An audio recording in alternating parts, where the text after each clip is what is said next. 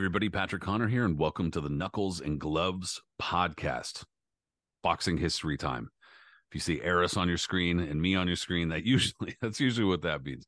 Aris, my pal, of course, CompuBox operator and fellow fight history guy like myself. What's up, man? How you doing?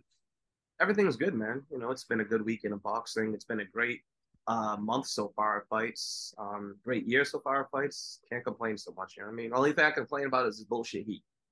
Yeah, dude, it's like, you know, triple digits where I am and whatnot, but that just fits the super hot boxing discussion we have today. Okay, that was a bad transition, but I had to try to make something of it, right? But yeah, the weather's bullshit. But man, 2023, anybody talking about boxing's dying dead on a slow streak, ah, where are the good fights? Good fights don't happen anymore. You're not paying attention. I mean, if you're not, that's okay. You don't have to be, but you're absolutely full of shit. It's it's been a banner year, dude. So these people are full of shit. If they're saying anything otherwise, it's been really, really good. And almost 30 years I've been a hardcore fan of the sport now, this has probably been one of the best years I can possibly remember out of all those years. You know what I mean? Yep. There's been memorable years, but just off the top of my head, this one's been incredible. And we're only just halfway through it. Think about it, man. We still got uh, up until December, and I'm not gonna say that we're gonna. I think the the list of big fights that we've gotten so far might have just you know kind of simmer out by this time, but which is totally fine. Look at what we've already gotten this year. I mean, I'm still hoping for a couple of big ones near the end, but the only big one that we have, if you even want to call it that, is the Fury fight. But I'm not even I don't consider that anything more than a sideshow freak show exhibition that I'm sure we'll cover at one point, you know, history wise. But um, yeah. Yeah, and I mean, I think that there's probably some stuff in the works. There's room for some fights to be made and whatnot. But even so, 2023 has been really good. It started out great. We've had like a number of fight of the year type of fights all over the place. So mm-hmm. it's been really good. But that being said, we're here for history, dude. We're here to talk about some old time fighters who've just stuck around forever. forever. The forever. Shout out to the Sandlot. Yeah, dude. You know, there's uh of course it's a trope in boxing. Fighters stick around too long. That's just kind of how it is. Fighters almost always stick around far longer than they should. However, we're going to be talking today about a number of fighters who just like stuck around really abnormally long or in you know especially at a higher level or um you know there are probably a number of kind of low level fighters who just fought forever but fought only every so often or something like that but we're talking about the high level fighters who just fought on and on and on. For instance there are a handful of fighters who belong to the five decade club. The first one of course right on Aris shirt. Roberto Duran. Yes, sir. One of the all-time greats too. You know, I mean, not in terms of, in terms of longevity, but and everything accomplishments. His fighting Duran is a marvel, and one of the few guys that are still alive today that can be that can be considered to be in the top ten pound for pound of everyone's consensus of all-time great lists. One of the very few guys, for that matter. And um, not only that is usually in the upper tier of the top 10 not even the lower. Everyone wants to put him usually around number five and number six whatever you know. Duran was just that type of special blend of animal and um still alive today still in good health and when you see him work out and still like go through the motions working with people you still see that brilliance and still that mind is still sharp. Um for instance when remember that video came out where you're sparring with Sergio Mora a few years ago? Yeah and it's like, you know, clearly they're just kind of going through the motions, but Duran is still just like very alert the way he's like moving, feinting, putting his hands up, trying to counter and stuff like that. If basically showing that if he was in his 40s, he would have mopped the floor more rather easily. But I mean, yeah. Um, what what can be said, Pat? You know, just he's one of the all time greats. Like we've discussed him before on the show and everything, and he's been talked about verbatim throughout history, all the right reasons. But Duran is just you know one of a kind no question. From 1968 to 2001, that's that's how he how long he fought as a professional. Obviously, that's why he's the first one we're bringing up here, just because. Think about that. 1968 to 2001, and it wasn't like he took very long breaks in between this, in his career and stuff like that to make it that long. From the time when uh, Muhammad Ali was exiled and Joe Frazier was, you know, the kind of de facto champion, yes. all the way until Lennox Lewis's reign the end of Lennox's Lewis's reign. I mean, That's you know, like to think about the way you put it in perspective like that. That is absolutely insane. that's so that's how long Roberto Duran fought. Of course, at the very end of his career, he was, you know, he's not a very viable fighter. He was obviously very kind of ballooning in fight, uh, balloon, I'm sorry, ballooning uh, in weight, in and out of shape, not fighting very often, and of course had a couple of embarrassing ones toward the end there, and some some some of those guys, you know, got a win over Roberto Duran. You know what I'm saying? So it's kind of like kind of shaky there. Some guys got a win over Julio Cesar Chavez and so on and so forth, as is history. You know, What was it? Uh, Grover Grover Wiley. Was go for Wyatt. Did, didn't wind up parlaying that into anything, but nonetheless, you know, no, it's, yeah, that's true. That's true. You know, but uh for Duran, the guy was even up though, like even toward the end of his career where he was clearly kind of past it and clearly just not uh, you know, not in any way, shape, or form the old guy that everybody remembered from the 1970s that was just an absolute monster and like the, I guess the early 1980s too. Well jesus i guess into okay fine into the late 1980s if we're being honest. A couple surprises there but he he obviously had faded by that by that time but still could just kind of uh that by that time kind of his specialty was sitting on the ropes making guys miss not really doing much on offense because he was too out of shape and too winded but you could tell that he was still he was still that guy kind of a shadow Yeah. of that guy I mean, he was fascinating to watch. By the time I got into the sport and started really watching it, Duran was already past the point of like the um, you know, the, the third Sugar Ray Leonard fight, and even past the debacle of what was uh, his comeback in 1991. So when I started watching Duran, first time I really actually found out about him, and this might be the same for you, Pat, is um through that game, Boxing Legends of the Ring because I actually bought, I had that game for Sega. I want to say maybe even Super Nintendo. I have no idea. Definitely Sega. I had it for Sega, and I bought that. I had that game before I ever bought a Ring magazine. So from that game, I knew who Tommy Hearns was. Well, besides my dad telling me about these guys, Tommy Hearns, Leonard, Duran, Robinson, Graziano, LaMotta, because it was all midweights, and James Toney, because of course Toney was the young, um, super. Uh, what was he? Probably at the near the top of the pound for pound list at that point too. So you had to put someone current in there. Toney fit the bill. Anyways, um, that's where I first learned about Duran and my dad telling me stories. He was like, "Man, that Duran was a nasty guy. I heard him say in the ring one time he was going to kill somebody if he didn't, you know, if he trained a little bit harder." And I was like, "Whoa, really?" Because that sounded like some shit you hear in wrestling. You know what I mean? And it was like yeah it was actually kind of worse than that actually Very much so because they didn't actually say they want to kill somebody. Listen, WWF in the early '90s, they weren't talking like that. So, um, you know, that piqued me, that piqued my uh, piqued my interest, obviously. And then fast forward to when I become a hardcore fan and start really, you know, learning about Duran, I'm just like, holy shit, this guy was absolutely brilliant, you know. And the world took notice of that also too. You said his started his career in the late '60s when Ali was still in exile, and by the time he finally made his first appearance in the Madison Square Garden um, against a guy by the name of Benny Huertas. Um, Duran was, you know, still relatively unknown. Huertas at that point, he wasn't a guy that had a spectacular record or anything like that. You know, a more journeyman fighter that gave everybody a good fight, though. And he was a solid boxer puncher that knew his way around the ring. And he actually fought a few times in New Bedford, surprisingly enough, out in Sargent Field. Um, my dad probably saw him over there because my dad said he used to watch the fights over there.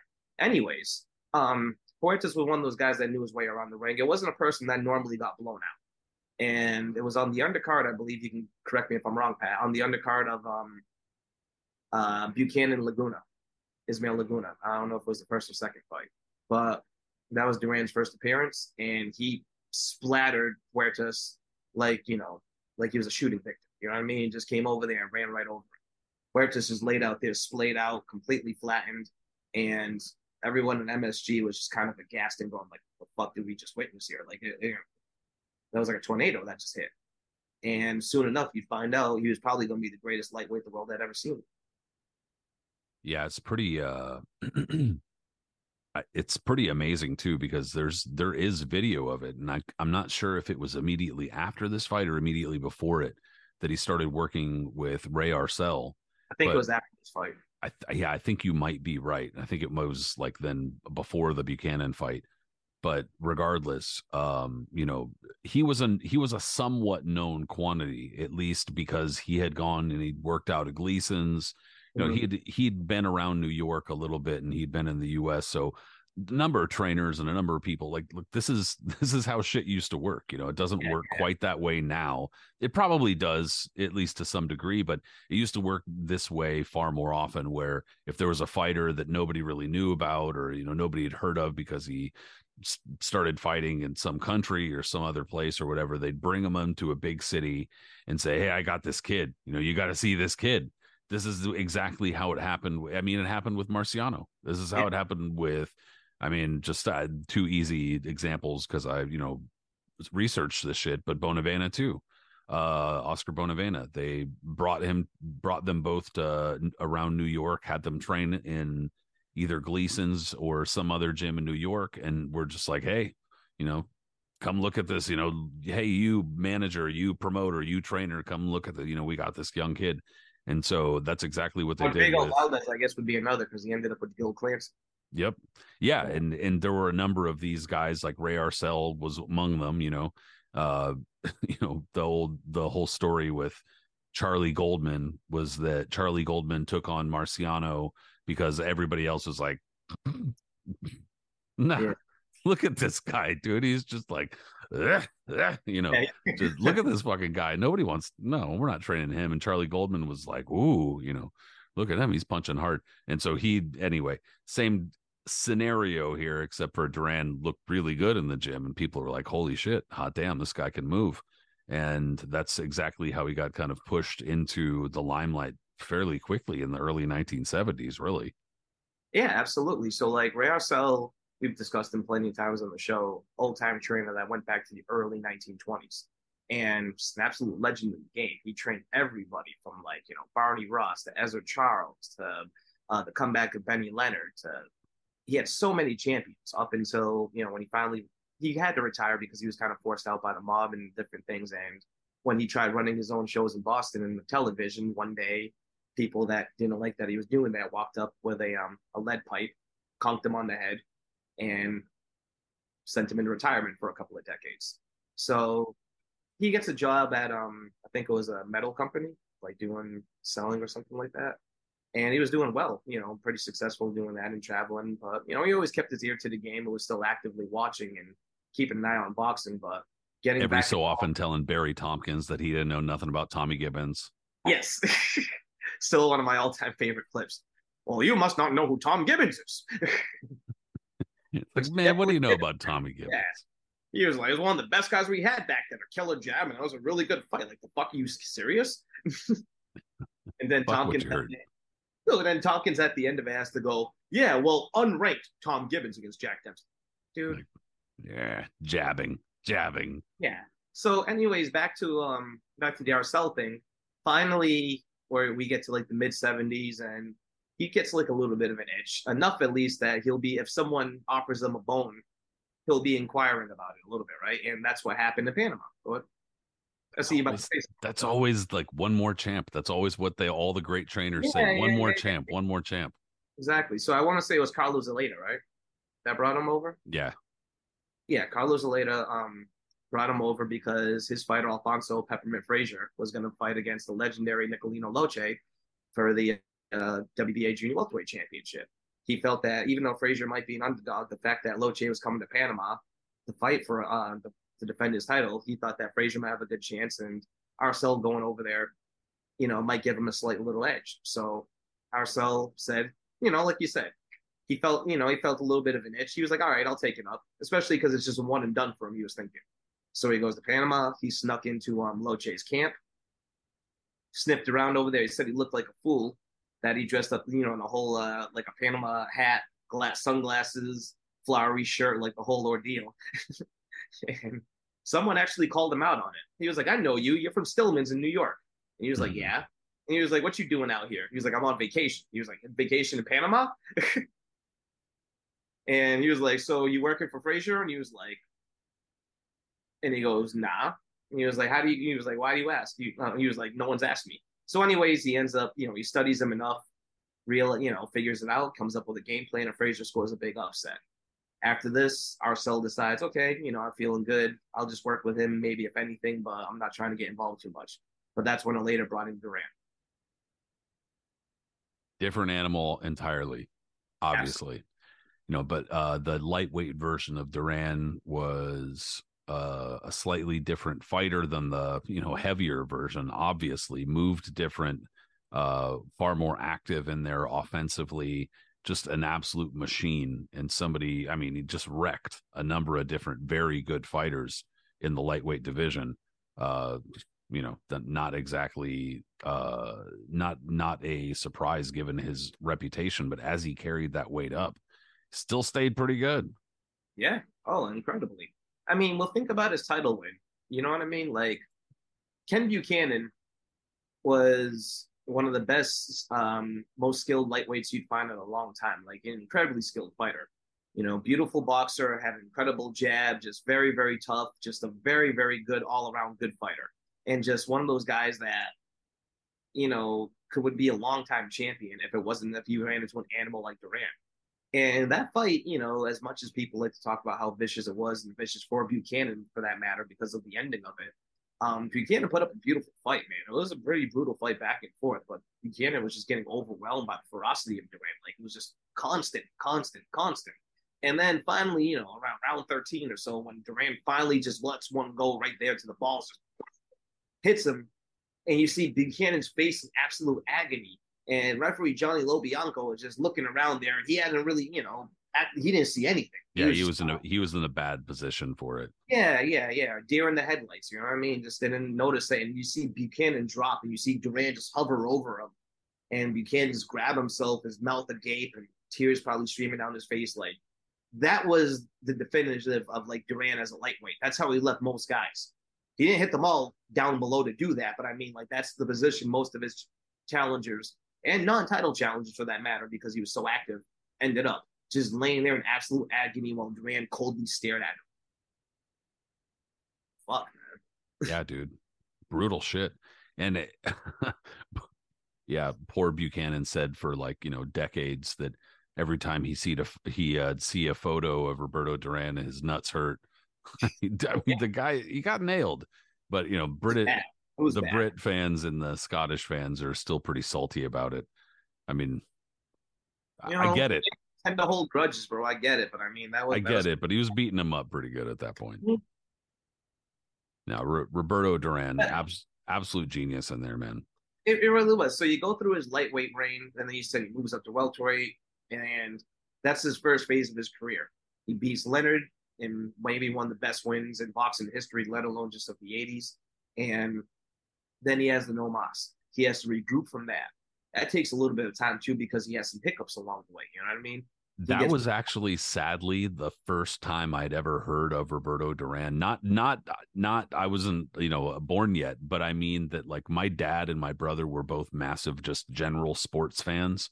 And so every so often my dad would say like no mas, you know, or some shit like that and I didn't know what it meant. And one time I asked him what it meant, like why he would say that, and he told me. And so that's the first time I'd ever heard. Sadly, sadly, I hope you know. Thankfully, I fucking got beyond that mm-hmm. with knowing what Roberto Duran's about. But yeah, that was that was a massive hit to his reputation. Unfortunately, it really was because it was just so sudden. It was so um anti what Duran was all about. You know what I mean? One of the most macho, badass fighters in history at the up to that point it seemed and one of those guys that you would think he would squat on a shield but rather die in the ring as opposed to quit and initially i ran ray arcel out ray arcel out of boxing like he was so disgusted by the ordeal that he quit it originally um because he said in all the years that he was involved in boxing he had never witnessed one of his fighters just do something like that and you know he came back afterwards actually in duran's corner and a lot of people don't recognize this but if you look closely uh, when Duran fought Wilfred Benitez, Ray Arcel is in his corner. I don't know how active he was in there, but you see him a couple of times there, whether Duran rolled on, that he was, you know, assisting him. And he just does not look like he's happy to be there at all. I'm pretty sure that was his last corner he ever worked. But anyways, um, yeah, it took a lot of rebuilding because Duran, like I said, he he, loses to Wilfred Benitez, who was a brilliant fighter in himself, and no shame there. But you can tell this the fire was gone. And then when he loses to Kirkland Laing, that's when everybody writes him off, and you're like, okay, you know, that's that's it. Yeah. Time great lightweight, you know, could have been a great welterweight, but he puttered it out, and then he just you know stuttered out the rest of his career. But then comes that second phase again, because Duran came in phases. You know what I mean? And now that second phase comes up, and he first makes that initial comeback, and then when he beats Davey Moore on his birthday for the junior middleweight crown at MSG in one of the most brutal fights you will ever see, like right there at that point, man, like Duran now is, you know, you see the greatness even more so. Not just him being an all-time great lightweight, but you're just like, wow, this might be like a great, great fighter because who can come back from shit like that? The way people put him down, the way the boxing community turned his back on him, everybody, and then of all people, Bob Arum actually picked up the pieces, and that's why because Teddy Brenner, you know, the all-time great matchmaker, told Arum, "Hey, you know something? Old fighters can be reclamated. They just need someone to believe in them." And that's what Brenner did. Like, you know, Arum said, "Okay, pick him up." Brenner started matching him up. He beats Pipino Cuevas, starts getting more confidence, and then by the time he destroys Moore, he fights Hagler, brings him to the limit. You know, on and on, on and on. And then after he gets splattered by Hearns, you think, okay, that's it again, right? Like, how's he going to come back from something like this? And then it's the late 80s and he beats Iran Barkley. Like, what kind of guy is this? You know what I mean? So it's like, it's incredible to think. And then I'll pass it back to you right after this, but like, there's still another phase to his career after this because after he beats Barkley and won the all time great performances in an all time great middleweight fight for that matter, um, he loses a whole hum decision to Sugar Ray Leonard in their third and final fight. And then to start off the, the 1990s, he loses to all people, Irish Pat Lawlor. You know, in another fight where he quits, this time saying his shoulder was messed up or yada, yada, yada. So you would think at that point now, he's been fighting now, like you said, in the late 60s, all the way now we're in 1991. He probably should have been retired at some point after, maybe after the Barkley win or after the Sugar Ray Leonard fight. And now it's 1991. He's quitting in a fight against a guy like Pat Lawlor, he should be done, but he's still not. Somehow they found enough barely ranked middleweights and like kind of small super middleweights and shit like that for Duran to feast on for him to to fluff up his record and kind of uh, you know, get himself into position for a bigger fight or something like that in uh, the mid '90s. So I mean, it, it it's always possible with if anybody's got a name, you know, if a fighter's got a name, they'll do it. If it's Tuesday night fights, if it's some other, you know, some other, I mean, there weren't really that many other programs around that time in the '90s that would have. Mm, I mean, there were a couple, but not a not a ton that would have done that would have done that, especially after losing to Pat Lawlor, losing to Ray Leonard. And it's not like those were like wars or anything like that where he was, you know, put, putting in the work. Basically, it's, you know, somebody banking off his name is an old Roberto Duran. That's it. Like Duran was supposed to win that Pat Lawlor fight. That was on the undercard of some pay per view. I think the Tyson one or something. But it wasn't like he was supposed to lose that fight. That was supposed to be his comeback win. The only reason why Pat Lawlor got that fight was because he beat the remnants of whatever, whatever, well, whatever left of the corpse of Wilfred Benitez, you know? And so, like you said, you know, if you like win one of those fights against a name, they'll give you another name or you bounce around. So that's yep. Pat Lawlor got the Duran fight. He just got lucky enough that Duran threw out his shoulder, whatever happened. But to bank off what you said, like a um, a show like Tuesday Night Fights was one of those breeding grounds back then. You know what I mean? Where it was the safe haven for like the comeback and fighter. George Foreman had a number of fights on USA Tuesday Night Fights. Larry Holmes used to have a fight seemingly every other month when he would knock out some poor schleb and then announce his retirement. And Duran made that a home for himself too. You know, like he was beating guys up like Heath Todd and other guys from you know the middling Midwest that we joke about and like you know DM each other about sometimes. And um, yeah, he was keeping himself healthy. And in between when he was beating up these guys, you know, once in a while he'd be able to step up to a high, higher profile fight on pay per view with the likes of Vinny Pazienza or Hector Camacho. Yep. Mr. 5X himself, Vinny Pazienza, Duran yeah. Pazienza, dude. The fight so nice they did it twice. Same with Camacho. Yeah. Why? I don't know because it was not, you know, not Duran really- arguably won the first fight of both of those fights. But I think the most interesting and memorable stat of Duran and his very like Don Quixote, like mid nineties, you know, run through various divisions is that he had a pair, I think it was a pair of fights with Jorge Castro, who was another long time, um, long career fighter, and not that long from uh, freshly moved, uh, removed from being middleweight champion, IBF middleweight champion it was. And Duran split a pair of fights with him, which is pretty impressive considering his age and the wear and tear he had on himself at that point. Yeah, and, and Castro actually was another fighter. Yeah, like you said, who fought for quite a while and then had kind of like a, uh, almost like a second career and whatnot, and probably would have still been fighting. Perhaps not now, but would have kept fighting longer had he not gotten a really bad injury um, that took him out. Yeah, but in, any case, uh, yeah, I mean, to, to even still be competitive, it's not like, with all due respect to Mr. Pazienza, and of course, you know, middleweight Hector Camacho, with all due respect to these fellows, it's not like we're talking about, you know, super high level, but even so, as many years as this was, almost 30 years into a pro a pro career for Roberto Duran, man, that's pretty fucking wild that he was even able to stay competitive and able to defeat the likes of a guy like Jorge Castro, who himself In was 1997 at that point, 97.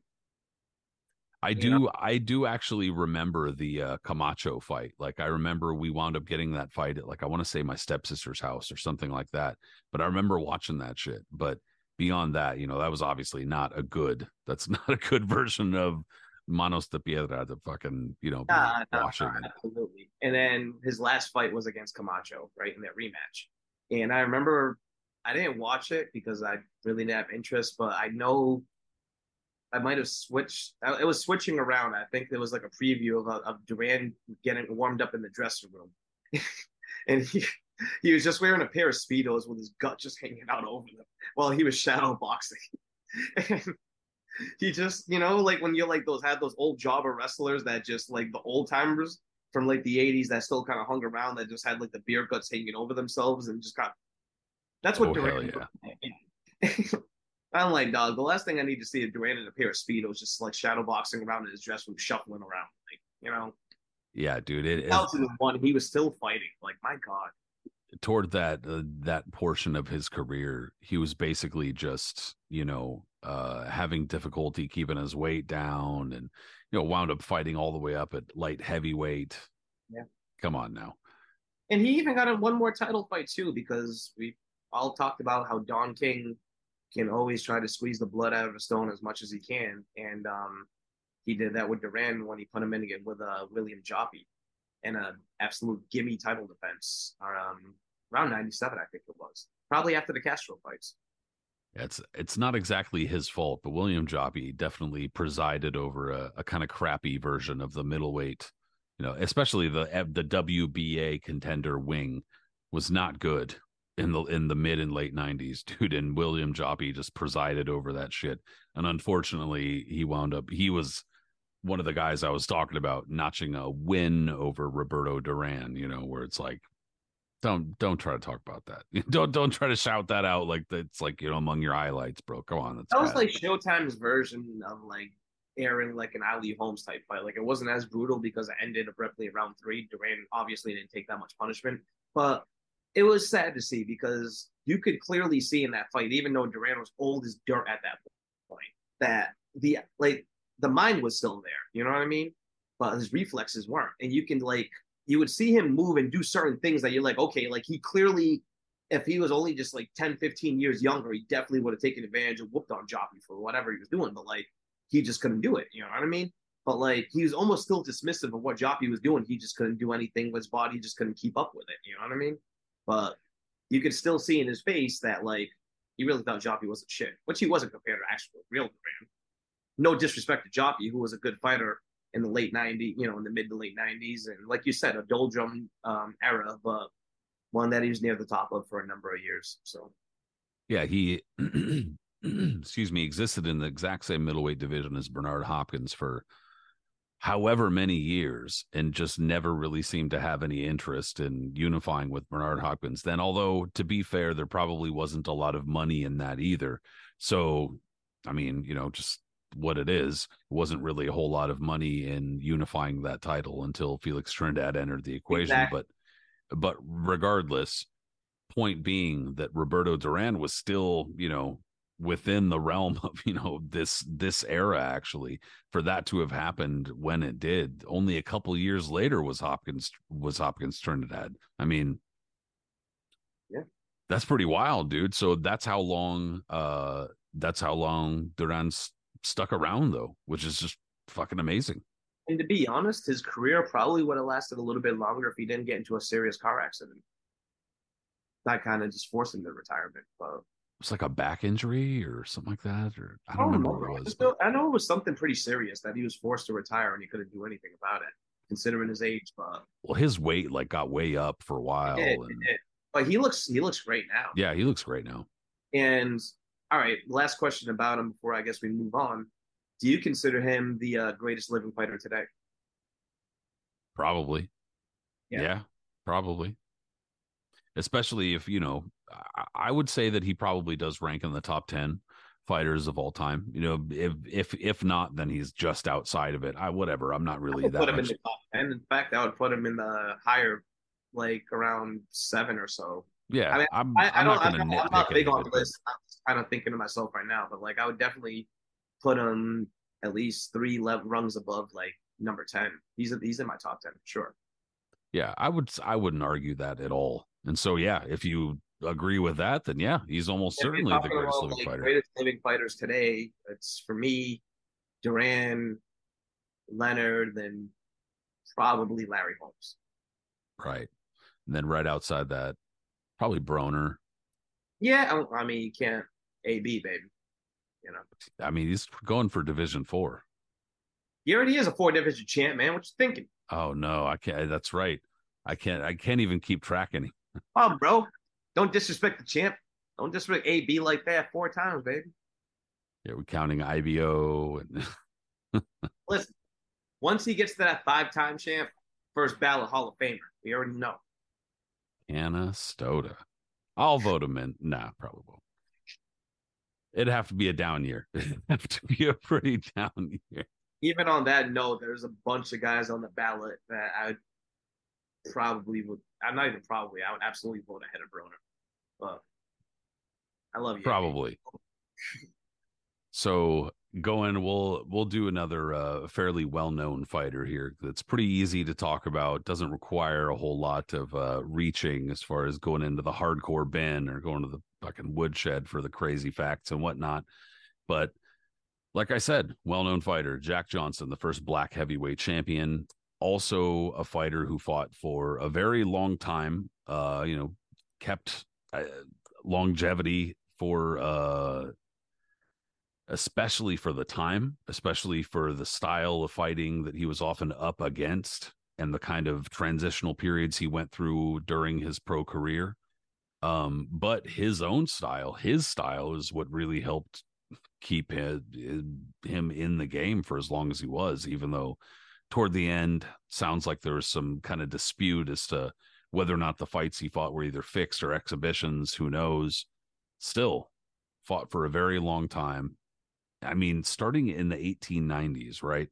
Like right around the turn of the century, very interesting time for boxing. We've talked about it a number of different times, but I mean, you know, there's a lot going on, not just socially, but in in boxing and how boxing is developing, the public perception of boxing, whether or not it's allowed in certain states, cops coming after you, you got to go out to fucking sail out to a boat in the harbor to go fight, etc. There's more than one example of these kinds of things.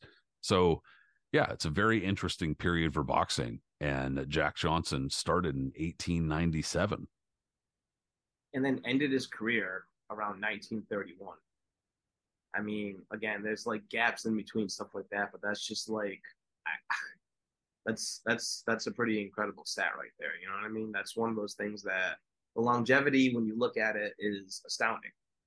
And again, it's a tribute to his style, like you said, because he was one of the first guys that even though he started in the late 1800s. The we talked about this earlier today. Um, the transition and the changes and the evolution of boxing happened so kind of rapidly at that point. You know what I mean?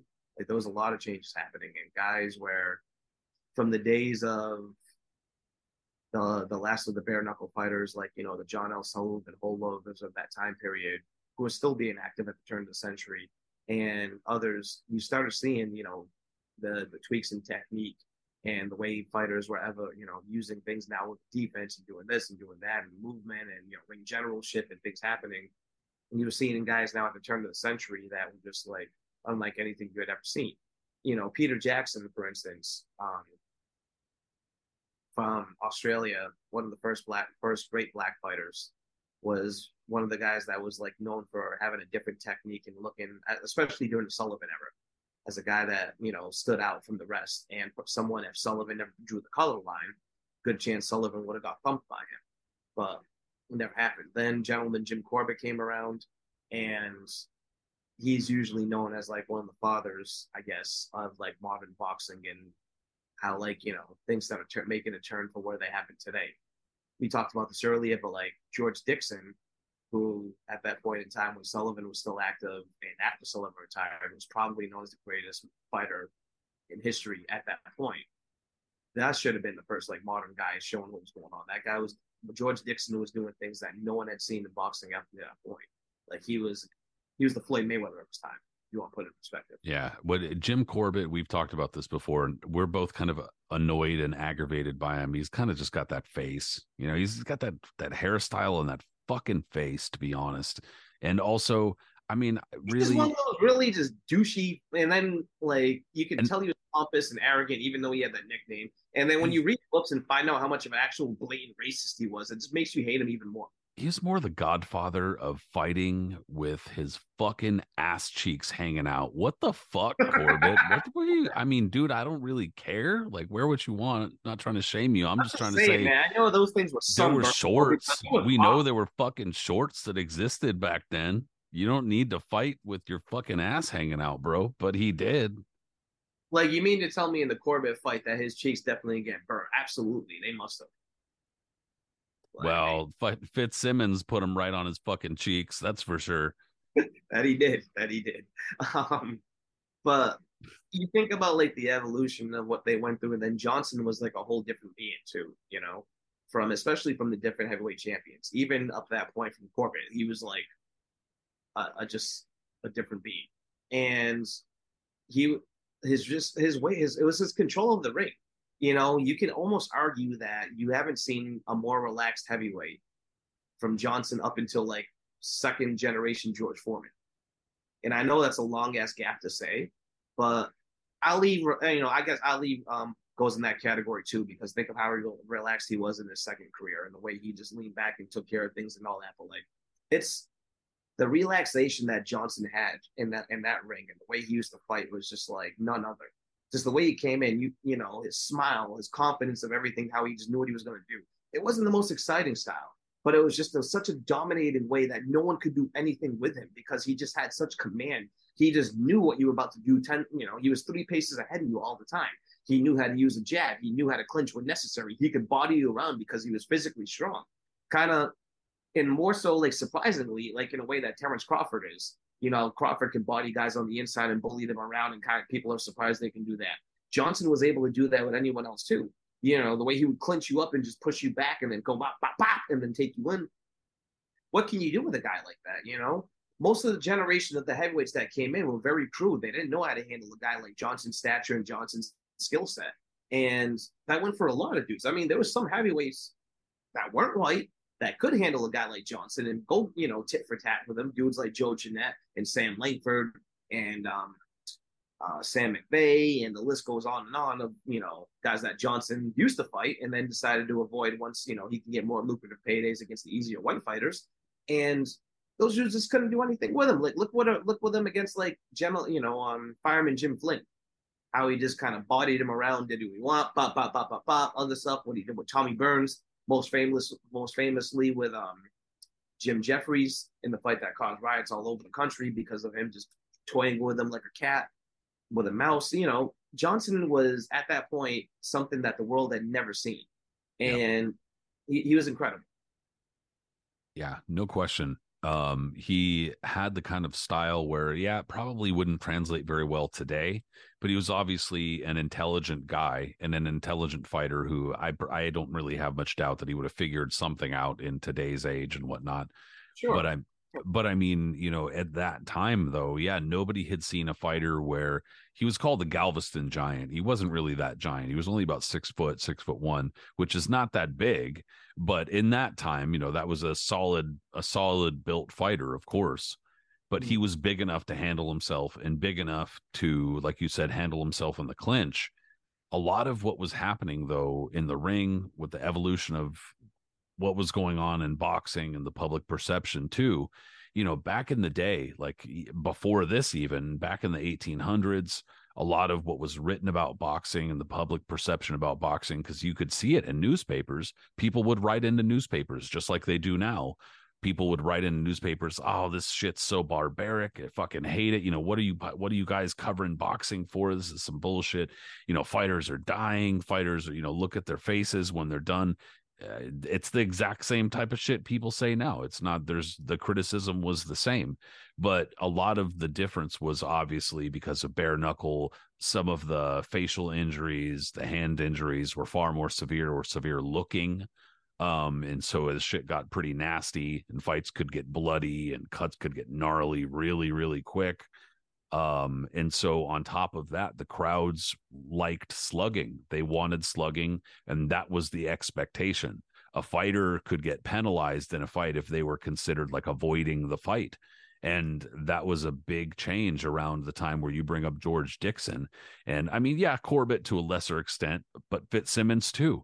Fighters who were counter punchers or fighters who were not just, you know, uh, uh, uh, you know, wade in. and bring up Fitzsimmons, yeah, that's another guy we both love for sure yeah and not you know and that's fine you know there's nothing wrong with slugging but that was what um, john l. Sullivan was known for. He was known to be a good slugger like a skilled slugger not just somebody who came in and didn't look but he knew how to get himself into position and to you know etc but a lot of that changed around this time and so uh, jack johnson wound up being a fighter where avoiding punishment and avoiding like kind of just shutting a, uh, an opponent down, shutting them down offensively so they couldn't do shit.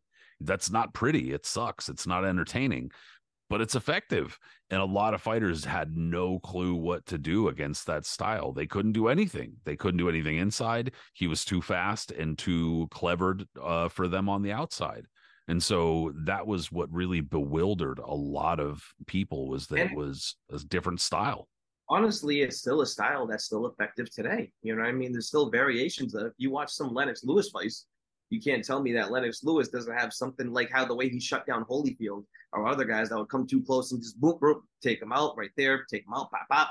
Like, you know, it's not it's not pretty. Sometimes it's not exciting, but it works. You know, other like John Ruiz, yep. I hate to say it, but a guy that would just clinch all the Do time. Do the kind of like chest to chest moving around, refs over yeah. here, bap, bap, bap, you know, like ref moves over to the other side, bap bap, you know, that type of shit. Like Hopkins would do it, like you know, Johnson was just one of the early pioneers of perfecting it, and he was damn good at doing it because no one was able to stifle that during his reign. And talking the entire time. Amazing. And, and which was just infuriating to every white person within earshot. They couldn't stand it. Got so mad. Especially Gentleman Jim and and right. fireman and fireman Jim Flynn, who also could be in this discussion, but two times, two separate times. Like, I mean, I have the newspaper reports if anybody's that interested in it. Two separate times, Jack Johnson fought fireman Jim Flynn, and in two separate fights, he's basically just putting a kind of steady whooping on him, talking to him, et cetera, et cetera. And so fireman Jim Flynn gets so mad two separate times that he starts calling him racial epithets right there in the middle of the ring, yelling at him, talking to the ref. And both times Jack Johnson was like, oh, really? And just knocked him out immediately. Both times, two times. How amazing is that? Oh, yeah. And you know, and then the clip in the rematch, because if you read the newspaper accounts, they say that Flynn turned into a Billy Goat and just tried to headbutt Johnson over and over And if you watch the film, I think of the second fight, you see Flynn literally do that, just charge at him. And Johnson is like a matador, just bop, bop, bop, bop, bop, bop, bop, bop, just hitting with a thousand jabs before he's like clinching him up. And Flynn, like you said, probably hurling a bunch of disgusting words at him. And then, um, yeah, that that was the time. That was the norm of the of the era, though. Like you had that during the Jeffries fight. Everybody hated Johnson, and Jim Corbett is there ringside, just spewing at the mouth. Getting you know, first he's like cheering on Jeff at ringside. Looks like he wants to mix it up a little bit, Jeff. And then you know Jack Johnson will be like like this, pop pop, hits him with a combination, clinches him up, and then smiles at Corbett. Corbett obviously, you know, probably wearing layers of wool and everything because of the time period and what was in style, sweating, seething, sitting there clutching his cane, just you know, and then exactly right, just panicking. Yeah, and then like you know, looks like he wants to mix it up a little bit, Jeff. Oh, like this, bah, bah, bah, bah. clenches him again. You know, starts patting himself even more with the towel and stuff like that. And then, you know, by the time it looks like Jeffries is getting pummeled. His face is looking like you know um, a bruised plum, and he's he's just getting his ass whooped, right? And you'll hear something like Corbett say, and these are all like random quotes. I'm telling you that were like from different accounts. Can't you do something, Jeff? and then you or something like this. I hits him with an uppercut, bop. You know, hits him with another four piece, clenches him and smiles again with his golden tooth smile. And at that point, Corbett almost has an aneurysm. You know, like think of it the way like um, in more modern times, if you're watching, if you want to watch wrestling, right, and you like say Vince McMahon sent in one of his goons, like to beat up Stone Cold or something, and Austin just starts beating the shit out of the guy. keeps on looking at and keeps on looking at McMahon and mocking him while he's doing it. And you know you see McMahon ringside seething, and you see the vein like throbbing in his head, while he would just like you know go going crazy. That's probably how Corbett looked ringside while Johnson was whooping on Jim Jeffries.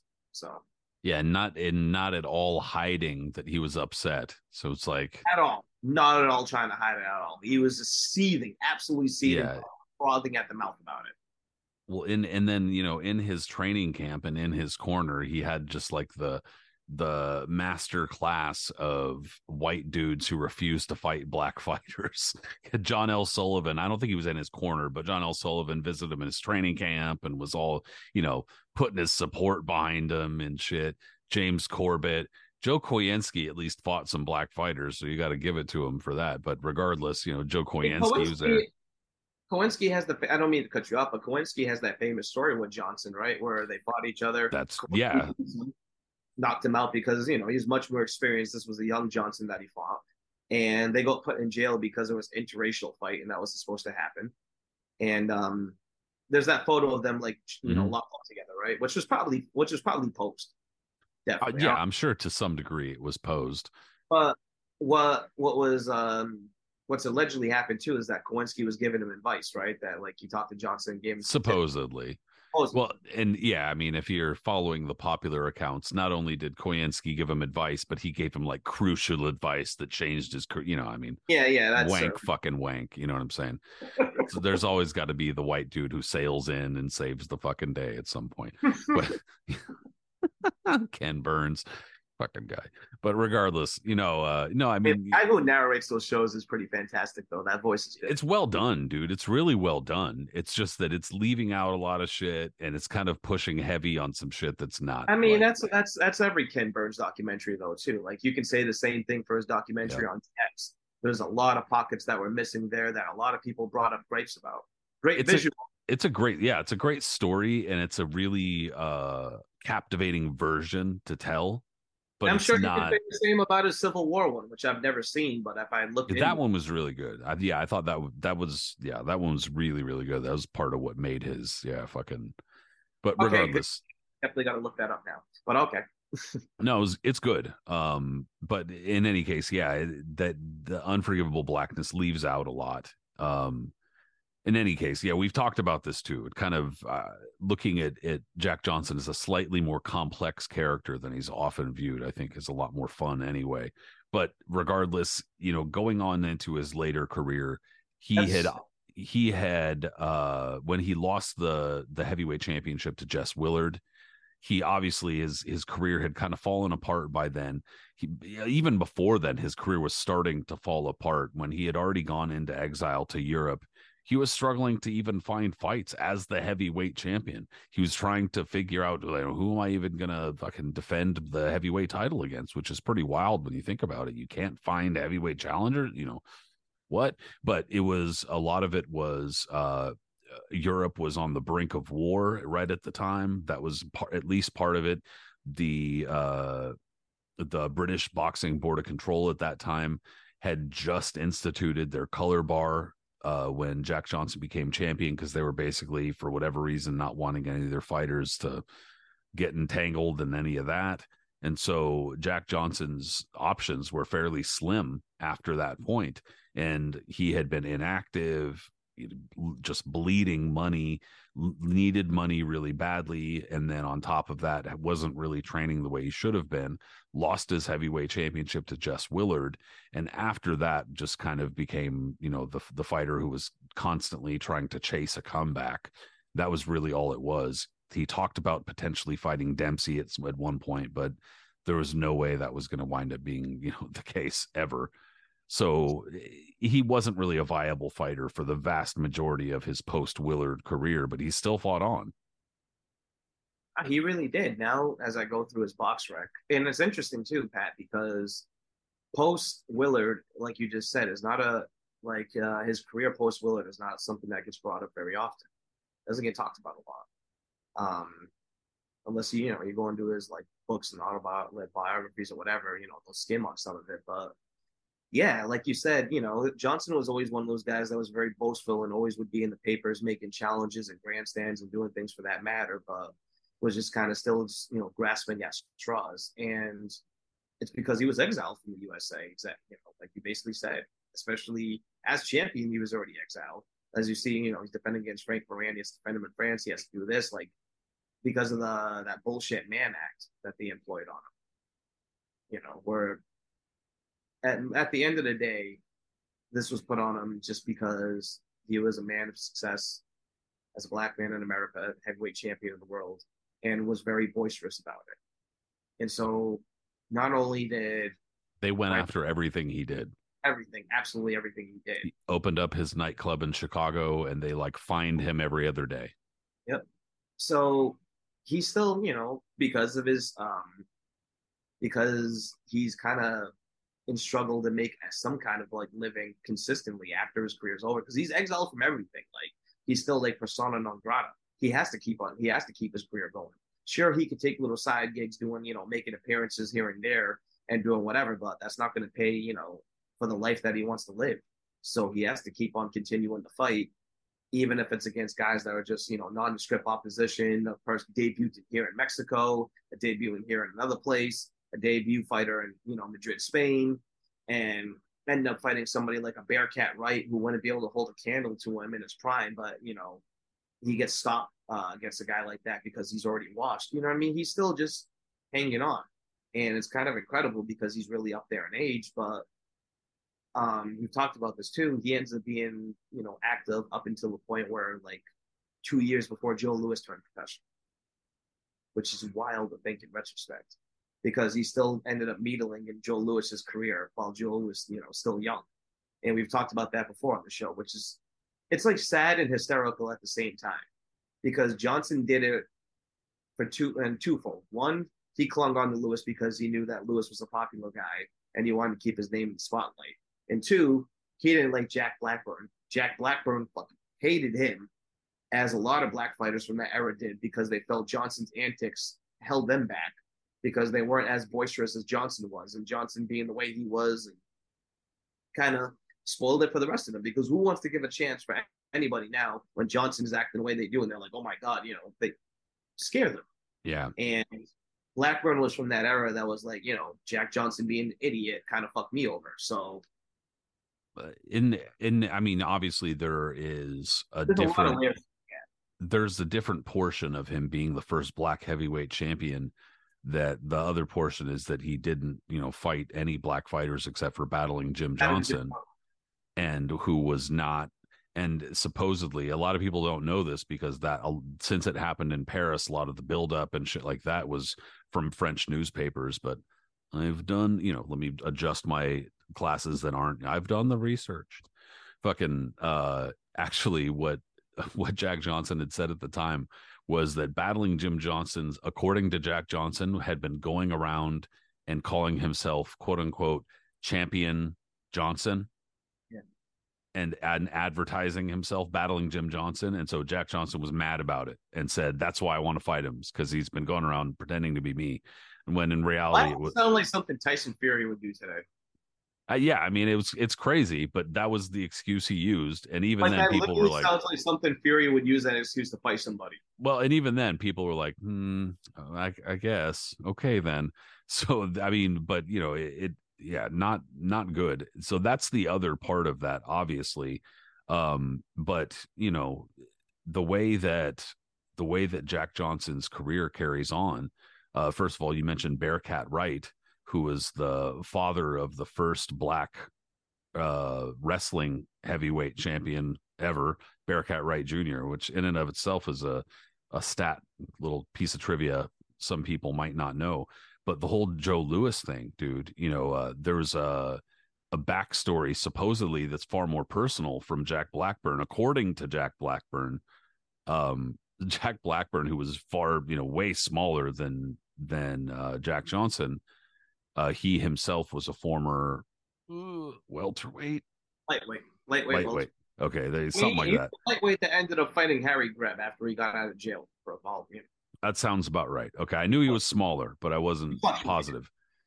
In any case, he was definitely smaller than Jack Johnson. And according to Jack Blackburn, he had sparred with Jack Johnson at one point very early in Jack Johnson's career and was like not beating him up or anything, but like hanging with him.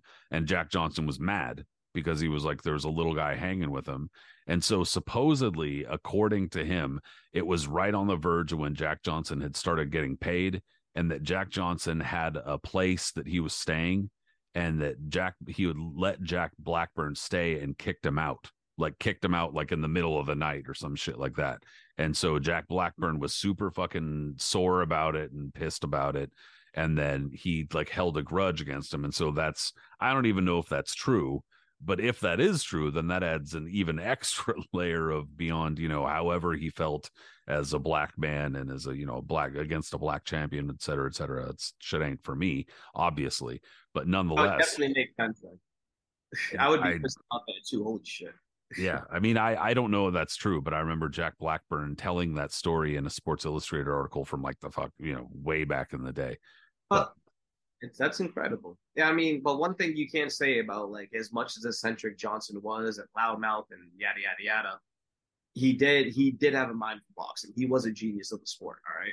Because even though he was needling in on Joe Louis's career, we've talked about this before on, on a previous episode, but the guy, I mean, we just talked about his career. He knew what he was seeing in the ring. He was very smart, and then for that matter, I'm pretty sure the pre-title Joe Louis, Jack Johnson could have taken because he predicted, like we talked about one time, as much shit as Johnson was talking, he knew that Joe Louis wasn't a finished product. And when Joe Louis was going to fight Max Schmeling, he predicted Schmeling was going to beat him. And we talked about it before because Johnson noticed, you know, being very in tune, watching a lot of stuff on Louis. Louis always dropped his hand a little bit whenever he would throw a jab to bring it back. I mean, like it was quick, it was still subtle, but like he still noticed enough that if you were quick enough and you were willing to eat a few of them because you have to, you know, get your sense of timing before you're able to do this, then you would be able to counter it with a good right hand, which Schmeling had. Schmeling had probably the best right hand in the heavyweight division at that point. And we all know Schmeling brutalized the shit out of Louis in that fight because he said he saw something, which is what Jack Johnson saw. And Johnson then made one of the biggest bonehead decisions of in history, not just boxing history, but almost history in general, because it almost cost him his life. Is that he went to Harlem, Joe Louis country, the middle of Harlem, after the fight ended, with all of his winnings, thinking that he's like somehow he'd be okay, and waving them around before he got jumped by all the neighborhood. Yeah, got surrounded, and they basically said it was like a second from coming to bloodshed, and then somebody was like, "Hold on, hold on." and stopped it, but he almost lost his life that evening, according he to literally witnesses. went around waving around tickets, saying, talking all kinds of shit about saying, "I told you Joe Louis was going to lose." The Schmeling, and this is like obviously predating World War II, like you know the crazy Nazi thing going on, but still, the fact that Joe Louis was a hero, he gets knocked out. Everyone's really sad and somber that night, and here comes Jack Johnson, gold Yeah. tooth, the fuck are you doing? dancing around, probably with his beret on too, because he was wearing that a lot in late, you know, in his post career. Just With a cane. Oh yeah, yeah, yeah. I mean, Johnson was a very stylish dude, man. That dude always had a nice little drip on him, right? All those post photo, like the leather gloves he was Yeah, wearing. even when he was poor, even when he was like owing shitloads of money, he was still trying to put up appearances. That's just the I kind mean, of guy he was. good. From head to toe, he was always looking smooth. You can't deny him that, you know. And apparently, anytime when he was doing like vaudeville acts or doing something where, because it's been written in various magazines, like some people would be like, "Yo, you didn't even do anything." Like he would show up and just kind of leave.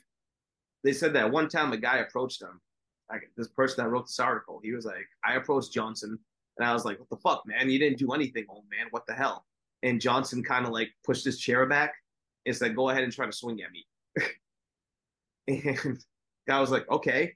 And he took like five or six swings, and Johnson was old, and Johnson barely even moved, just kind of like slightly tilted his head each way and did something. And the dude was sitting there exhausted. and Johnson just kind of gave him like a fist, like I can finish you, and just kind of shuffled away. And the guy just stood there in amazement and just walked away like home and just walked home in bewilderment. I mean, the way that the dude went out is the way that uh, unfortunately a number of other famous fighters have gone out. But uh, at least there's a a bit of a I don't I don't even know how much of the tale of right before he died is true, but the the popular kind of mythology is that he was driving with his companion. He had a driving companion. Uh, he had gone through several wives, and he had like a friend who traveled with him basically the story was that by this time he was old he probably had the the early stages of dementia i would imagine because from what I people mean, it's said like 1946, right? So yeah, Yeah. and and he he uh had according to some people he had just kind of been losing a little bit and that the his driving companion said that he had been driving worse and worse lately and the problem was that Jack Johnson loved to like speed the dude was just a lead foot like put his fucking foot to the fucking metal you know brrr, you know and apparently according to the companion they had stopped at some sort of cafe that refused to serve Jack Johnson, despite the fact that he was, of course, the former heavyweight champion because he was black. And so then they took off. And according to the companion, Jack Johnson was pissed about it and speeding and just negotiated a turn poorly and ran into, I think it was a telephone pole or hit a telephone pole. And the impact was bad enough that uh, Jack Johnson's internal injuries killed him, but the companion survived. So Let me ask you this, Pat. What about this uh the story told down over the years that saying that Johnson was on his way to the Jack to the Joe Louis Billy Conn rematch when he died in a car accident? I don't know if that's I I'm not sure. I'd have to look at the dates and shit. Like I see a lot of Could've no, been. I see that in a lot of articles, like people saying Jack, uh, Johnson died in a car accident. They're like, where was he en route to the Joe Louis Billy Conn rematch? Oh, it might be true. I, yeah, I mean, maybe I don't know. I just, I just don't want. I just was curious if you knew like any more to that. But um, I'd I'd have to look, but I don't remember. there is that famous quote that Johnson did, you know, before he passed away.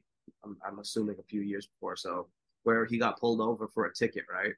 And I don't. I, what was the price of it? I don't know what it was. Like I'm gonna say, I don't know. The the guy, you know, he bucks. said something was like twenty five bucks. So Yeah, yeah, 25 Here's bucks. fifty. yeah. And he said, "Here's 50." And he was like, why did you give this to me?" He was like, "Cause I have to come back this way."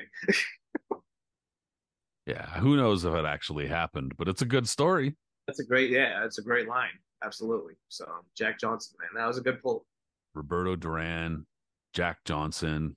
Who else we got for these foos who stuck around too long or just a long ass time? First off, this might have to be a two part episode because there's a lot of guys we could bring up for this stuff. But um, you know, the second another guy I wanted to bring up was uh, a former Duran opponent and another um person that lasted as long as Duran did throughout the decade, Saul Mamby. Good call. Sweet Saul Mamby. Yeah. Yeah, definitely a, a, a fighter who like especially for how long he stuck around. There's like three fucking photos of the guy. What the fuck, dude? There's like no photos of him. It's crazy how I mean, there are a handful, but it's just funny because you know, you would think that for how long he stuck around, granted, not at the highest of levels, you know, for uh it was he was at a fairly high level for a short period of time. And outside of that, not very high level. But even so, for how long he stuck around, you know, you just think that people would know a little more about him, have more photos, have more video, etc. But there's not nearly as much as you might think.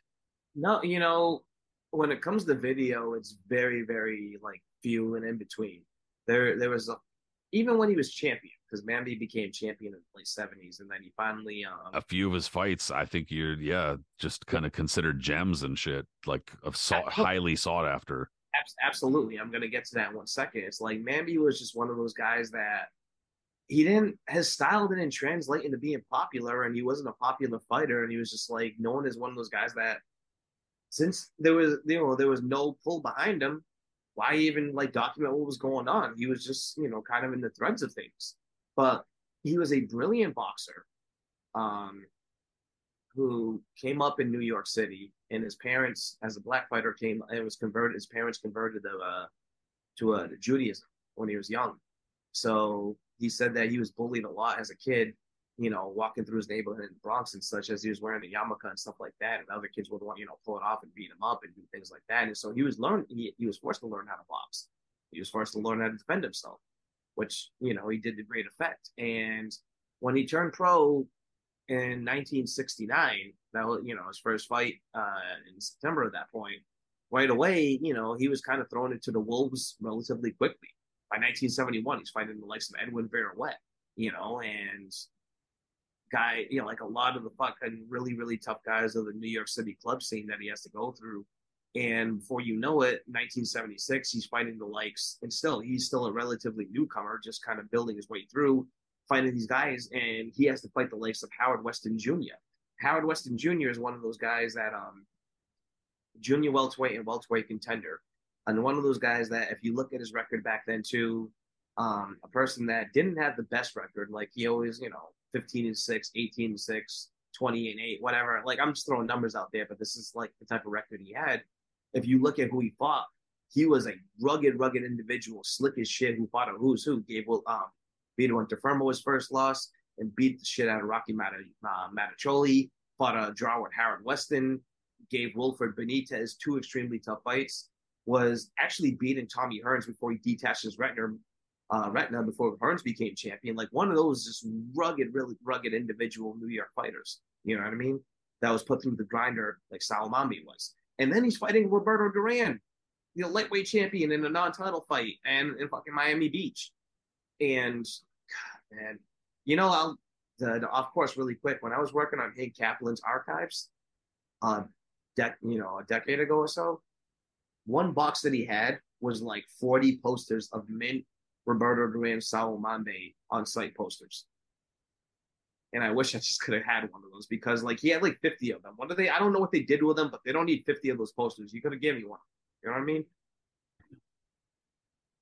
Yeah. So anyways, like, yeah. Oh Give yeah. them out as fucking stocking stuffers and shit. Damn. I mean, dude, like you know, and if you look at the old Miami Beach posters, you know which ones I'm talking about, right? Like they had like the kind of like bright backgrounds with the mm-hmm. two bodies on it. it. Says Chris Dundee, Angelo Dundee, but it's like the neon and like the pink kind of blending into it a little bit. You know what I'm saying, right? Yeah, that sounds cool as fuck too. no, no, it's not cool. And then this just has a photo of Duran. It had a photo of Mamby on it and it was talking, you know, no TV, no this, no that, blah blah blah blah. I just remember that box specifically because like Hank Kaplan just kept just fucking everything, man. I've never seen a collection like that. And I wish I appreciated it more when I was actually working on it when I was a punk kid, as I am as an adult today, and knew what I was getting myself into. But that's neither here nor there. But I mean, think about it. He's fighting Duran in 76. That same year, he's going in with Antonio Cervantes. Like Cervantes, who doesn't get brought up enough today at all whatsoever is recognized as, you know, maybe one of the great, that has to be one of the top five greatest junior welterweights in history. Like, that guy was just a bona fide legend, you know. It's just the fact that, excuse me, he made appearances in the States a few times here and there in the 70s, but the majority of his career was spent overseas, you know, whether it was in native Colombia and other parts of the world where he was just beating the shit out of everybody else. But I mean, that guy was an all time great. But these are the type of guys that Mamby had to go through before he finally got a title shot in late seven in 1977 against Saensak Muangsurin, who um, we've had uh, one of our buddies on Twitter, um, Thomas Delorme T-Bone, asked us to, to, do a tie episode one day. And I'm sure he'll be a guy whatever we bring up. But for a guy like Mamby, who had a whole hum record up and down, you know, just kind of struggling, trying to figure things out.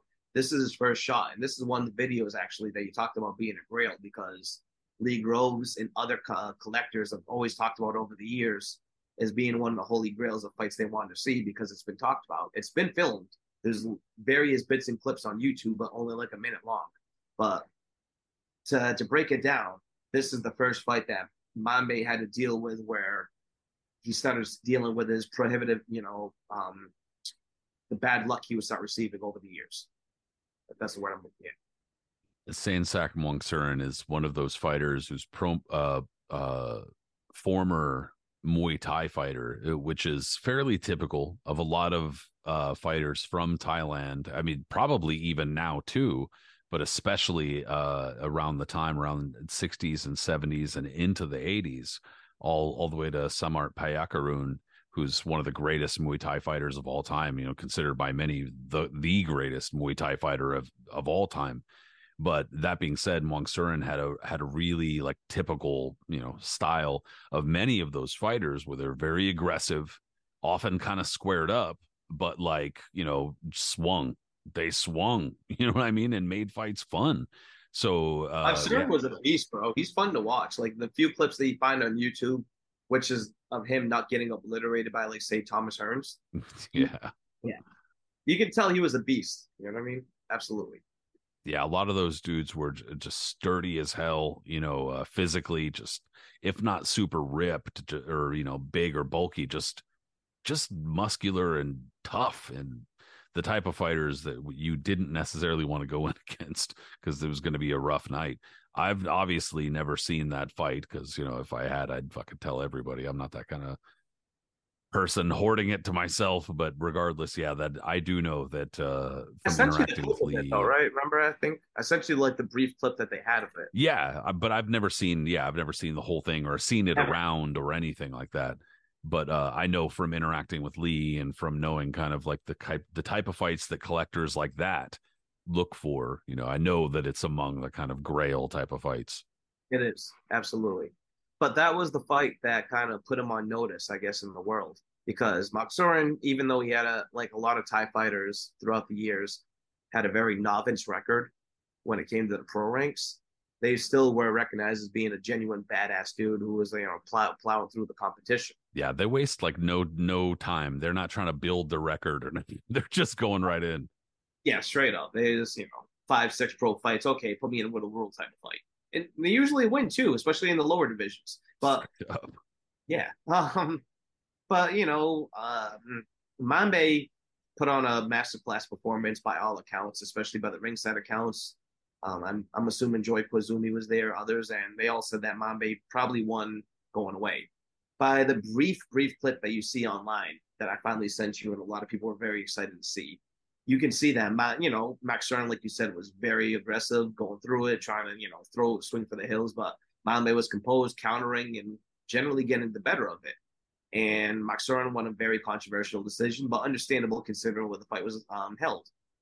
So a guy like Mamby, Mamby, even though he loses that decision, it's controversial. Um, he probably would benefit more, obviously benefit more today in the type of era where social media was around, so he can get like more clamoring for an immediate rematch or whatever. He had to struggle a little bit, you know what I mean? He wasn't going to get title shot that quickly. So a couple of years passed, he has to, you know, plow through and do what he has to do.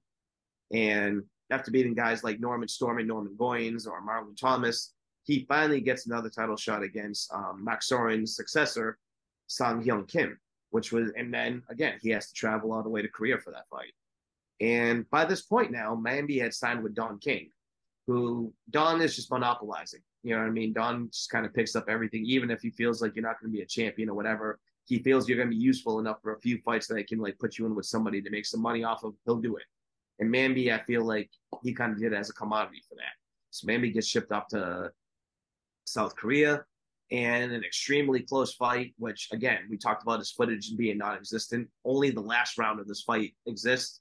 And it's, the last round is when Mamby scores, you know, um, second to last round, excuse me, where he scores a beautiful knockout of Kim to become champion. Unlikely at that point, you know? And Mamby at that point now, now he's champion.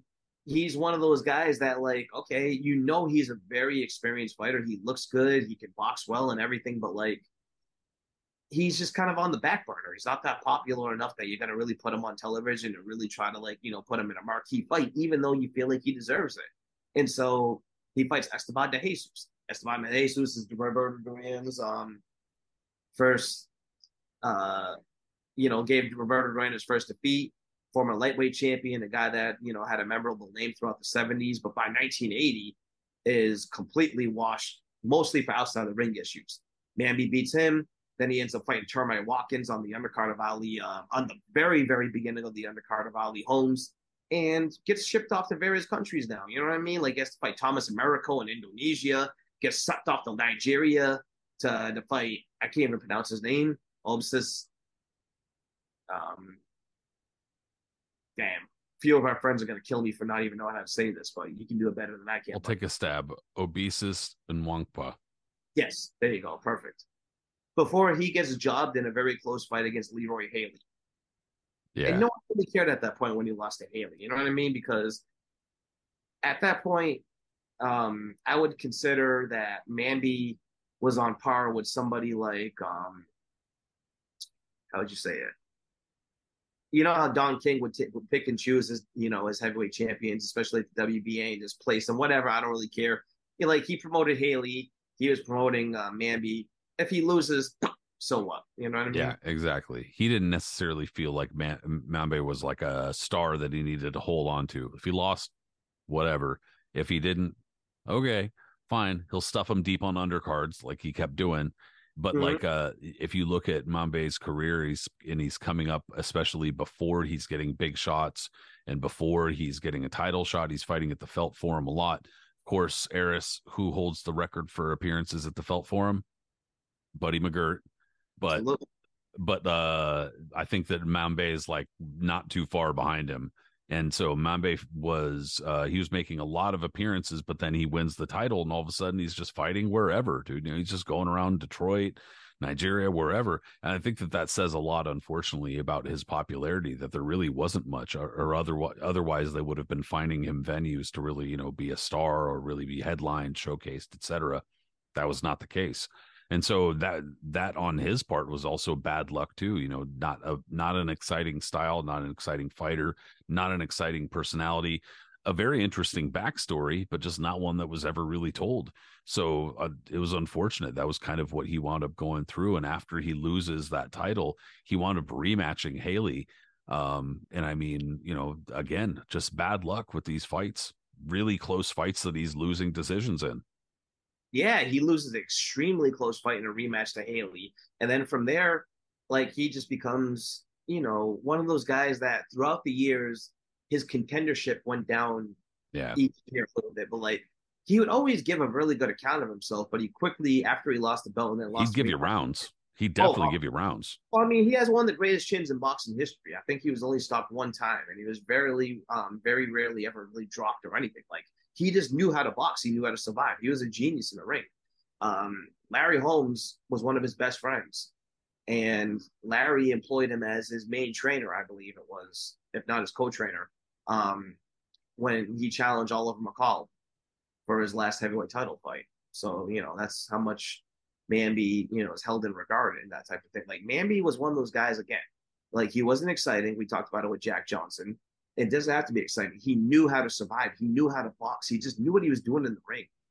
And guys like that, eh, especially when they don't have the best records, but they just know how to give you rounds, and you're going to learn something from them, even if they're completely washed. A more recent example would be like Demarcus Chop Chop Corley, right? You yep. know, a champion that has had a long ass career, has a record similar to Mamby's, and I mean he's been stopped many more times than Mamby has, but like a guy that just you know you know you're gonna you were gonna get rounds with him, experience, and just move around and figure things out with. And Mamby was that guy. Like think about it. Soon after that, Ronnie Shields, who's known has been known as one of the top trainers for decades now, but if you didn't realize it was a top contender in the junior welterweight division in the uh, early to mid 80s um, loses you know a decision to him um, billy costello gets another title shot to him buddy mcgirt who you just mentioned and it's a who's who like he's still able to pull upsets here and there for instance um, glenwood brown who was 18 and 0 and a rising star on the new york scene and blasting everyone through when he fought Mamby in 1988 um, Mamby put on one of his best performances of his career. Apparently. Like probably his last, you know, real good performance. Yeah. Absolutely. And again, that was one of those fights that was super coveted for a number of years. Lee Groves told me that was one of his uh, top five, top 10 um, muskets that he couldn't find anything of. And I finally was able to secure it for him. I made a deal with a guy on Twitter whose name shall not be mentioned. And um, he uh, got a copy for Lee. But it was cool. Like Lee was able to see that fight. And Lee was confirmed that it was as like, you know, amazing as people made it out to be about Mamby's performance. So I was cool that he was able to see it. But yeah, Mamby just became one of those really serviceable guys that throughout the years he'd lose more than he'd win. And but he always still just kind of went the distance and fought a lot of who's who. You know what I mean? Like when a guy needed some wins on his record or wanted to have a big win, he fought him. A guy like Maurice Blocker, who went on to become welterweight champion and he would still, again, even in the, in the early '90s, still be able to pull out a win. For instance, um, remember Larry Barnes, the guy that fought Felix Trinidad for the welterweight uh, welterweight crown in the mid '90s, and if you know him and if you've seen a few of his fights, he was probably most known for wearing literally a hockey goal mask on his face, um, as like a, uh, you know, to bring the swelling down as opposed to using the enswell. Anyways, that was Mamby's last big like upset win, and then he just became like you know a serviceable journeyman from there. But he kept on fighting, and you're yep. like, yo, this guy's fighting from 1969. He's never retired. Here he is in the 90s, even in the mid to late 90s, and he's still fighting. He suffered a gunshot wound one time when defending his son in an altercation. He went through all kinds of stuff. Like Mamby was still going, and the most memorable thing I think one of his more memorable moments was around what was it when he tried to make when he made that other comeback. He had one more fight in like 2008, and this was like the early days of Twitter, the early days of you know other social yeah. media, right? And YouTube, all that stuff, and you see him there, and he's training, and he's talking, and blah blah blah. He's hitting the heavy bag and all that. and whatever you know, the, the reporter that's doing the that's doing the report on, you know, the reporter that's doing the story on him, she goes, "Oh, not only does Mamby think he can make a comeback, he thinks he can fight Ricky Hatton. yeah, I'm sure. I'm not sure Mamby even knew who Ricky Hatton that was at that point, right? But Mamby goes out there and he says, and he was like, "Listen, man, of all those titles out there, which was like a million of them, he was like, all those titles out in that division, one of them belongs to me." And he was like 63. Dude served in Vietnam. Yes. Before his career began. And then his last fight was while George W. Bush was president. God bless Mamby, man. I that's one guy I regret never meeting. I always wished I could have met him because I had so many questions for him. Yeah, dude look dude looked like dude looked like so fascinating. He looked like the killer from that movie Ghost. Yeah, yeah, yeah. Well, I really found to be a fascinating individual, man. I just wish I could have met him. No, for sure. And definitely unsung too, uh, compared to what he should be. Not the greatest career on the face of the planet. We're not saying he's like top 10 pound for pound, but a guy that gets forgotten, especially considering how long he fought, even his like, you know, the, the, the normal portion of his career. He lasted a long time.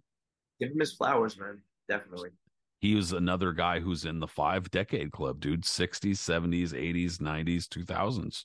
Yeah, totally. Fucking wild shit.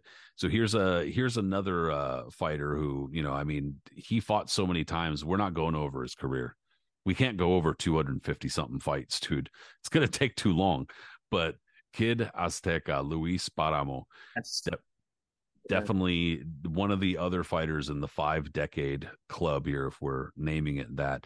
It's if we're you know it's kind of strict rules. I guess we're just talking about fighters who fought in five separate decades. There are other fighters who technically fought longer. It was just that how they timed out that they're you know their when their debut timed out or whatever is when it why that's it why I up. said this is like has the potential to be a two parter for sure because you know we got a lot of other guys to cover that it may have been spaced a little bit more, but they definitely deserve to be mentioned. But Yep, no question. And Kid Azteca is one of those fighters who's looked up to as uh, you know, a lot of people might not even realize this, but it wasn't until the early 1930s uh, that you know the that uh, a Mexican fighter came up and became world champion because it seemed like it would be much much earlier or something like that but it was there were definitely mexican fighters who were popular and fighters of mexican heritage who had become superstars and stuff like that but none who had become world champion.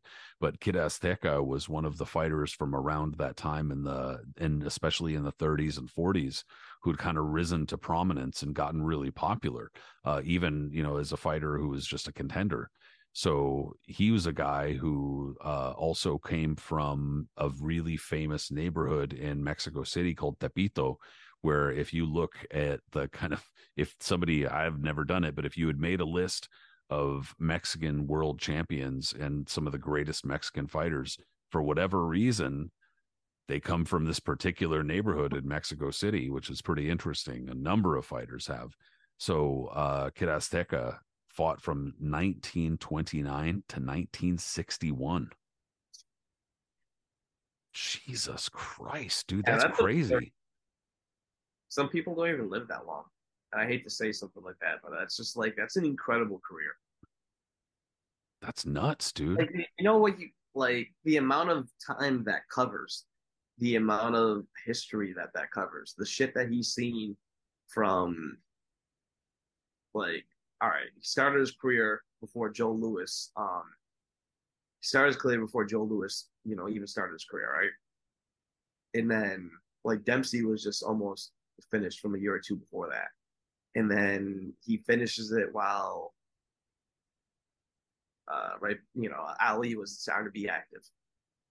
Like think about that's, the time. That's a lot of shit that happened in between then. You know, that's a lot of shit and a lot of like technological advancement, a lot of changes in boxing and where I mean, it was going. So many generations you're seeing going through. Sugar Ray Robinson's career is winding down by the time he finally finishes his career. Well, and I and this is also something that I that you and I have talked about too. Like like I said, we're not going to be going over all of his all of his career here because it's too much. It's it would take too long. But you know, uh excuse me there he also belongs if you look on on boxrec on the there's a, an entire category fighters with more more than 200 fights. It's not as big a list as you would think when you're talking about like upper level fighters. There's a lot of fighters but not as many upper level fighters as you would think. But um, one of the things that fighters who have fought that many times you know you talk about harry greb and you know, even Ray Robinson as many times as he fought and stuff like that. Ray Robinson, as big a superstar as he was, a lot of these fighters were not fighting that many times just because they felt like it. They weren't fighting 250 times because they just wanted to fight 250 times. The vast majority of them weren't. There were some fucking sickos out there, don't get me wrong. But I mean, you know, uh, these guys were fighting because they were getting paid like, you know, 50 bucks, 100 bucks, 150 bucks for fighting shit like that. They're fighting that often because they had to, because they were trying to make ends meet and needed money. 1929 was when the stock market crashed, and that's when he turned professional, which meant that he would have had to fucking fight. You know, shit was been shit would have been live. And in uh Mexico around this time, there's also a lot of shit going on. So yeah, dude, wild to, to have his career going through as much as it did. Oh nah, man. It's his career just like spans to think that he was still active in the early '60s, and this was the guy that was knocking out Fritzie Zivic in the '40s, is kind of just like mind blowing to me when you look when you go over his career. Like you said, like you can't, you can't, um, you can't downgrade something like that. You know what I mean? The fact that he was still active and like he lived to be close to 90 years old, and there is photos of him I've seen as a kid in various like ring magazines and stuff like that because he was an active guy even in his age. Like I think because he was I, he was inducted in the World Boxing Hall of Fame, right? I think so. Yeah. He did make appearances. He was like kind of active making appearances around like various you know fights, fight cards, and functions and stuff like that. And there's photos of him signing autographs. And, and like, he oh, looked great too. Yes, that's what I'm saying. Like he looked great. And that's wild for a guy that had such a long career like that. And other fighters didn't even have a career quite, not even twice as long, even close to as long as something like that. And, you know, they had various issues retiring and going through this and that. Like some people, man, you know, they're just built different. Him and Jake LaMotta, they come from like a different cloth, you know, where shit just didn't affect them. Got wins over Ceferino Garcia, fought, you know, young Peter yes. Jackson, defeated young Peter Jackson, Coco Kid, know, it, it's not like uh, Rodolfo Baby Casanova. Yeah, yeah, yeah. I was going to say Coco Kid as well. Absolutely. There and I mean, he kind of. I'm not going to say like I said, he didn't have the greatest, uh, of greatest opponent level and whatnot. And there, if you look, look through his career, there's a lot of bums, dude. And I mentioned this the other day when we were talking about fighters who had the most knockouts and shit like that. Every single one of those fighters knocked out a lot of bums thing was knocking out knocking out a lot of bums also was not easy. So yeah, even so, 250 fights, dude, going through 250 fights and then coming out on the other side, being okay. Bless the guy. Oh no, nah, nah, man, it's an incredible pull, and he's just one of those guys that doesn't get talked about enough today because he's completely forgotten. Especially when you bring up like you know the best Mexican fighters in history and things like that like he doesn't need to be near the top. Obviously, I understand that. There's a lot of guys, you know, with credentials of like Olivares and Salvador Sanchez, Chavez, you know, the list goes on and on. But if you don't mention a guy like uh, Kid Azteca and you mention like, you know, how long that the career they had, which overblows everybody's, then you're clearly not doing your homework on that. Like he's, you know, give him his flowers as well. Like this is one of those guys. That's an incredible career for as long as it lasted, like, you know, spanning as many generations and decades and presidents and heavyweight champions and this and that. And the way the evolution of boxing was going too. You know, sure, like from 1920 1961, it wasn't that much of a gap. Like guys, you know, from those eras and, and what the 60s were going through, it was, you know, a little bit, but at the same point, like, you know, the basis of what was going on was still kind of there. But he think about this. He came from one of those eras that he was still active in when he when he was still active in the late 50s up until 1961. He could have been one of those dudes from the Crum Dungeon era, as we all are. No, my era would have kicked your ass and stuff like that. Ceferino Garcia would have smashed, you know, uh, Emil Griffith, or even though Griffith wasn't champion, you know, 61. I'm just giving examples of things like that. You know what I mean? Or so and so would have beat the shit out of that. Fritzie Zivic would have, I, you know, poked the eyes out of uh, who was the who was the welterweight champion of the 50s, of the late 50s? Don Jordan. Yeah, I guess it would have been around yeah Don Jordan or so. I mean, Fritzie Zivic definitely would have beat the shit out of Don Jordan, so whatever. But I mean, think about yeah, that. Like, let's just and then 192 wins, 47 losses, uh, 11 draws, and probably a bunch of other undocumented fights that I'm sure he would attest to. I mean, which is pretty wild. Yeah, definitely. He was one of the first. He was one of the guys I was thinking about too to bring up, and another person that's just like if you don't know a lot about him, just look him up because it's a fascinating story. Let's see. Do we want to do one more before we? Yeah, yeah, yeah, absolutely. And the last one I was going to bring up was uh, another dude on my sheet. And like I said, they'll, they, we have to do another one because there's a lot of guys. I think we are. Yeah, I think we are going to have to do a part two. Yeah. Uh, Archie Moore. That's a good call, dude. That's a very good call, especially with with how long you know it took for him just to get a title shot.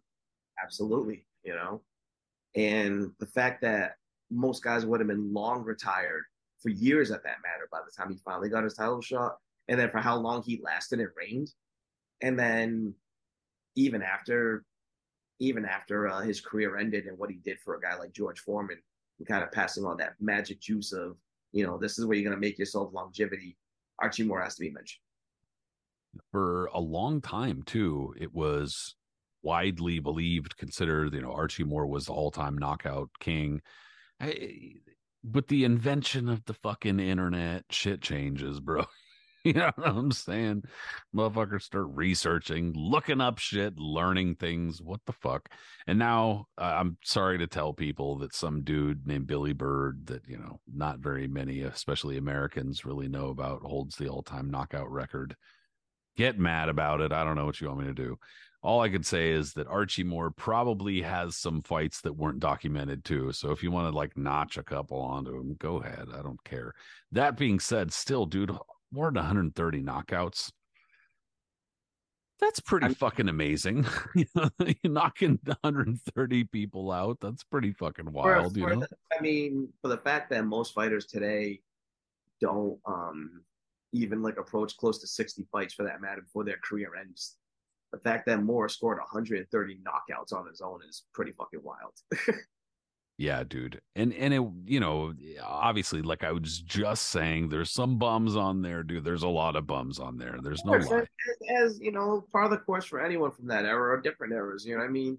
And when you see a record that's padded with 160 something wins or this many or whatever stuff like that, there's gonna be a lot of guys that you're just gonna look at their record and say, What the fuck? And everybody on Twitter likes to jump up, oh, 100 bums, 100 cab drivers like they used to say, like they said about Chavez when I posted that clip of him where it said 75 and 0. Yeah, 60 cab drivers. No, no, no. There's no 60 cab drivers on his record. All right. Sure. Is it padded with a lot of schlebs early on? Of course. Fine. That was just how it was when he was coming up. A guy like Piano Man Jones. Does that sound like a world beater? Because that's who Moore knocked out in his first world in his first uh in his first pro fight. But no, Moore came through one of the toughest eras you can imagine. They had to go tooth and nail with Black Murderers Row. Do you think that was easy? that would ruin most careers, and none of those guys ever became champion except for Moore out of that bunch. So and it, and you know it's it's fucking wild too because a lot of the time during those arguments someone would be like well look at ray robinson. It's like no don't look at the fucking worst possible example you can bring up with one of the most accomplished fighters of all time as hmm. holding that up as the, if that's the low bar stop. Just fucking stop it. You know it's it's ridiculous. Of course ray robinson fought like a who's who and probably the biggest list of who's who in terms of wins and losses we get it. But nonetheless, dude, Archie Moore fought a lot of fucking well known fighters. He's got some losses on there too, of course, but that's what happens when, you know, he he started out as a middleweight. He's only about five foot 10, 5'11. He wasn't a big, even at middleweight, wasn't a very big middleweight. Uh, and on top of that, part of uh the he had a a condition where he wound up having to have surgery later on, and people uh, speculated that his condition, where he wound up having to have part of his intestine removed, wound up adversely affecting him and that making him gain weight, etc. Doesn't even matter. Point being, like you said early on in his career, he was considered part of that kind of black murderers row group of fighters who were basically shut out and not they were not really going to be getting uh, title shots, especially at middleweight. Um, you know, during the 1940s, and Archie Moore had to fight his way through this group you know, it's sometimes lost. Oh yeah, and had to play some badass white dudes too. For instance, you know, in his first major step up, he fights Teddy Yarosz, who was middleweight champion of the 30s and a beautiful boxer himself, a guy that doesn't get talked about more than uh, enough today.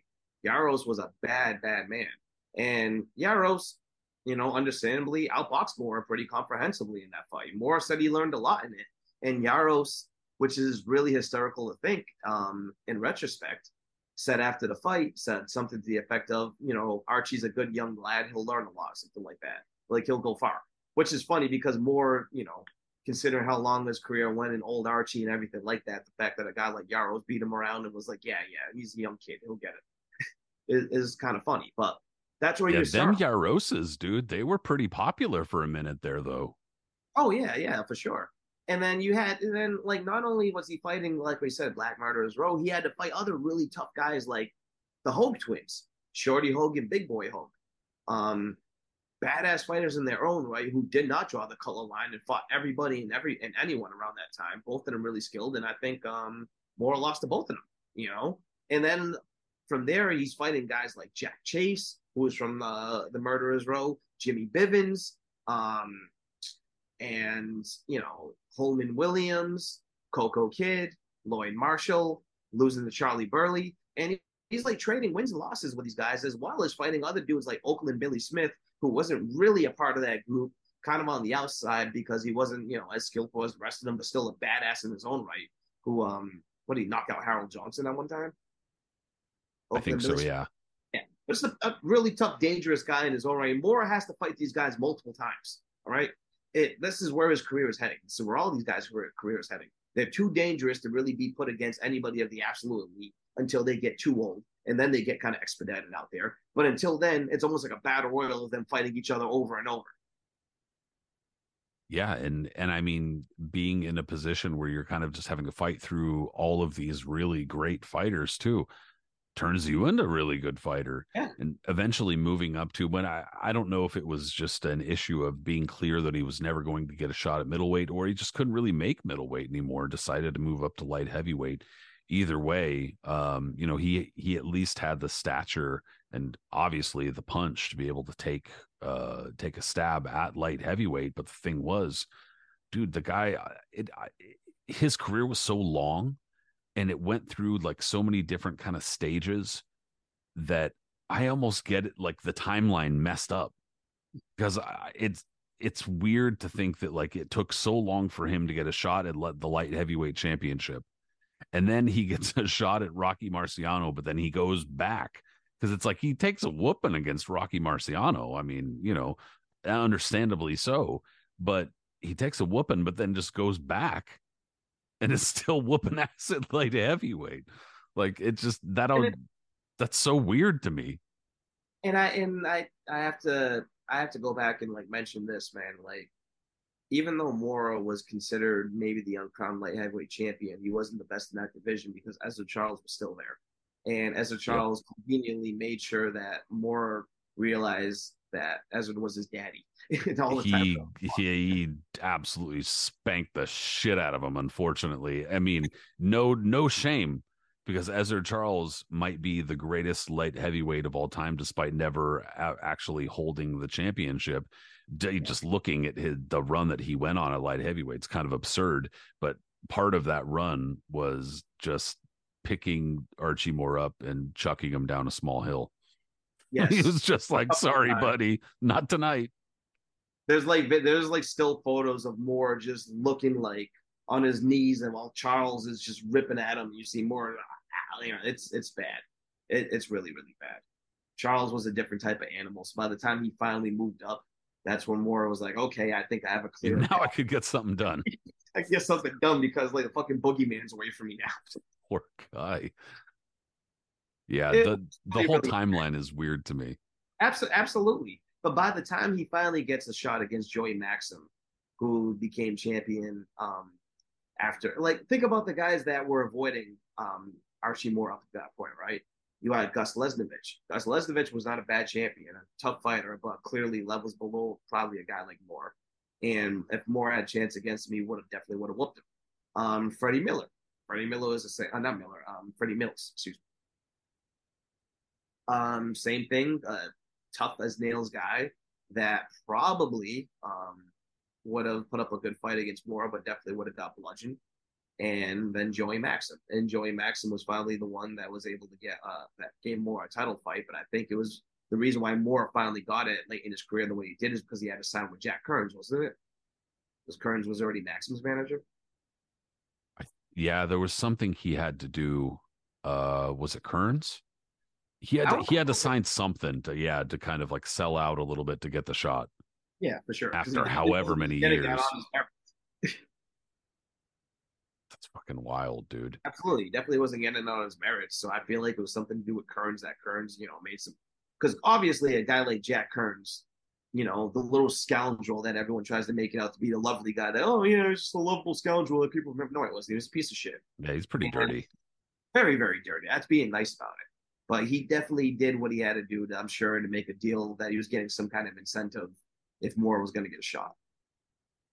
Fool got fool basically got chased out of court by Jack Dempsey. Like I think it was twice, and and still wound up peddling the story about the the hand wraps and shit. Like yeah, he wasn't a good dude. He wasn't a very good dude. Um, it, well, but and he said, you know, he was able finally in 1952 to become champion. Well shit i mean 1952 and what he start in 19 yeah 1935 to 1952 so damn near almost 20 years to become world champion dude. That's that's a long ass time. I think it's uh what's his name uh chalky wright was like 13 years and change which in and of itself is pretty wild but like yeah goddamn 17 years? Jesus.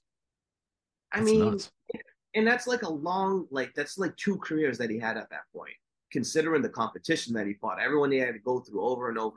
And maxim was no slouch. Give him credit for that. Like you know maxim kind of gets like forgotten over the years or not forgotten he's kind of like looked upon like you know a little bit more downward. Because oh he's the guy that outlasted sugar ray robinson because robinson got too tired. Mm-hmm. or here's this or that. Mm-hmm. maxim right? Maxim was a badass man. You got to give him the, his just due. He right? fought in that heat too man he absolutely did. But he was an iron chin dude. The only time he was ever stopped, I believe, was against um Curtis Sheppard, Hatchman Shepard. And other than that, sure, he was dropped many times. Ezzard Charles bounced him like a basketball whenever he moved up to heavyweight to fight him. Moore definitely dropped him a few times. Other fighters rocked him around. But he was a classic boxer, boxer with an iron chin, and was one of the toughest guys of his era, and definitely deserved to be in the Hall of Fame. So give him credit where credit is due if it wasn't Archie Moore, Maxim probably would have beat a guy who was the same age rather comprehensive, uh, comprehensively. So, yeah, for sure, a guy who gets overlooked, uh, and it's kind of unfortunate because he was definitely a very good fighter and a very good light heavyweight too, but just you know was not. It was Archie Moore. Archie Moore, like we've talked about him on other shows. And Archie but, was mad at that point too, bro. You know what I mean? He was bitter. It took so long for him to become champion. All right, enough is enough and he had the power he had the skills. We've talked about his skills on numerous occasions because he was a highly skilled guy. It wasn't just yeah 130 knockouts but he yeah. wasn't the kind of puncher where he was just like sleeping everybody. He was tricking them into the knockout he was walking you into the knockout you know he was that's the problem is that he was a very very tricky fighter and he was a guy that was really really difficult to deal with and he remained fairly difficult to deal with for the most part it was just that you know later on in his career the guys that he were fighting was just better um you know and and also the opportunities that he got were just i think came at the wrong time and again sure.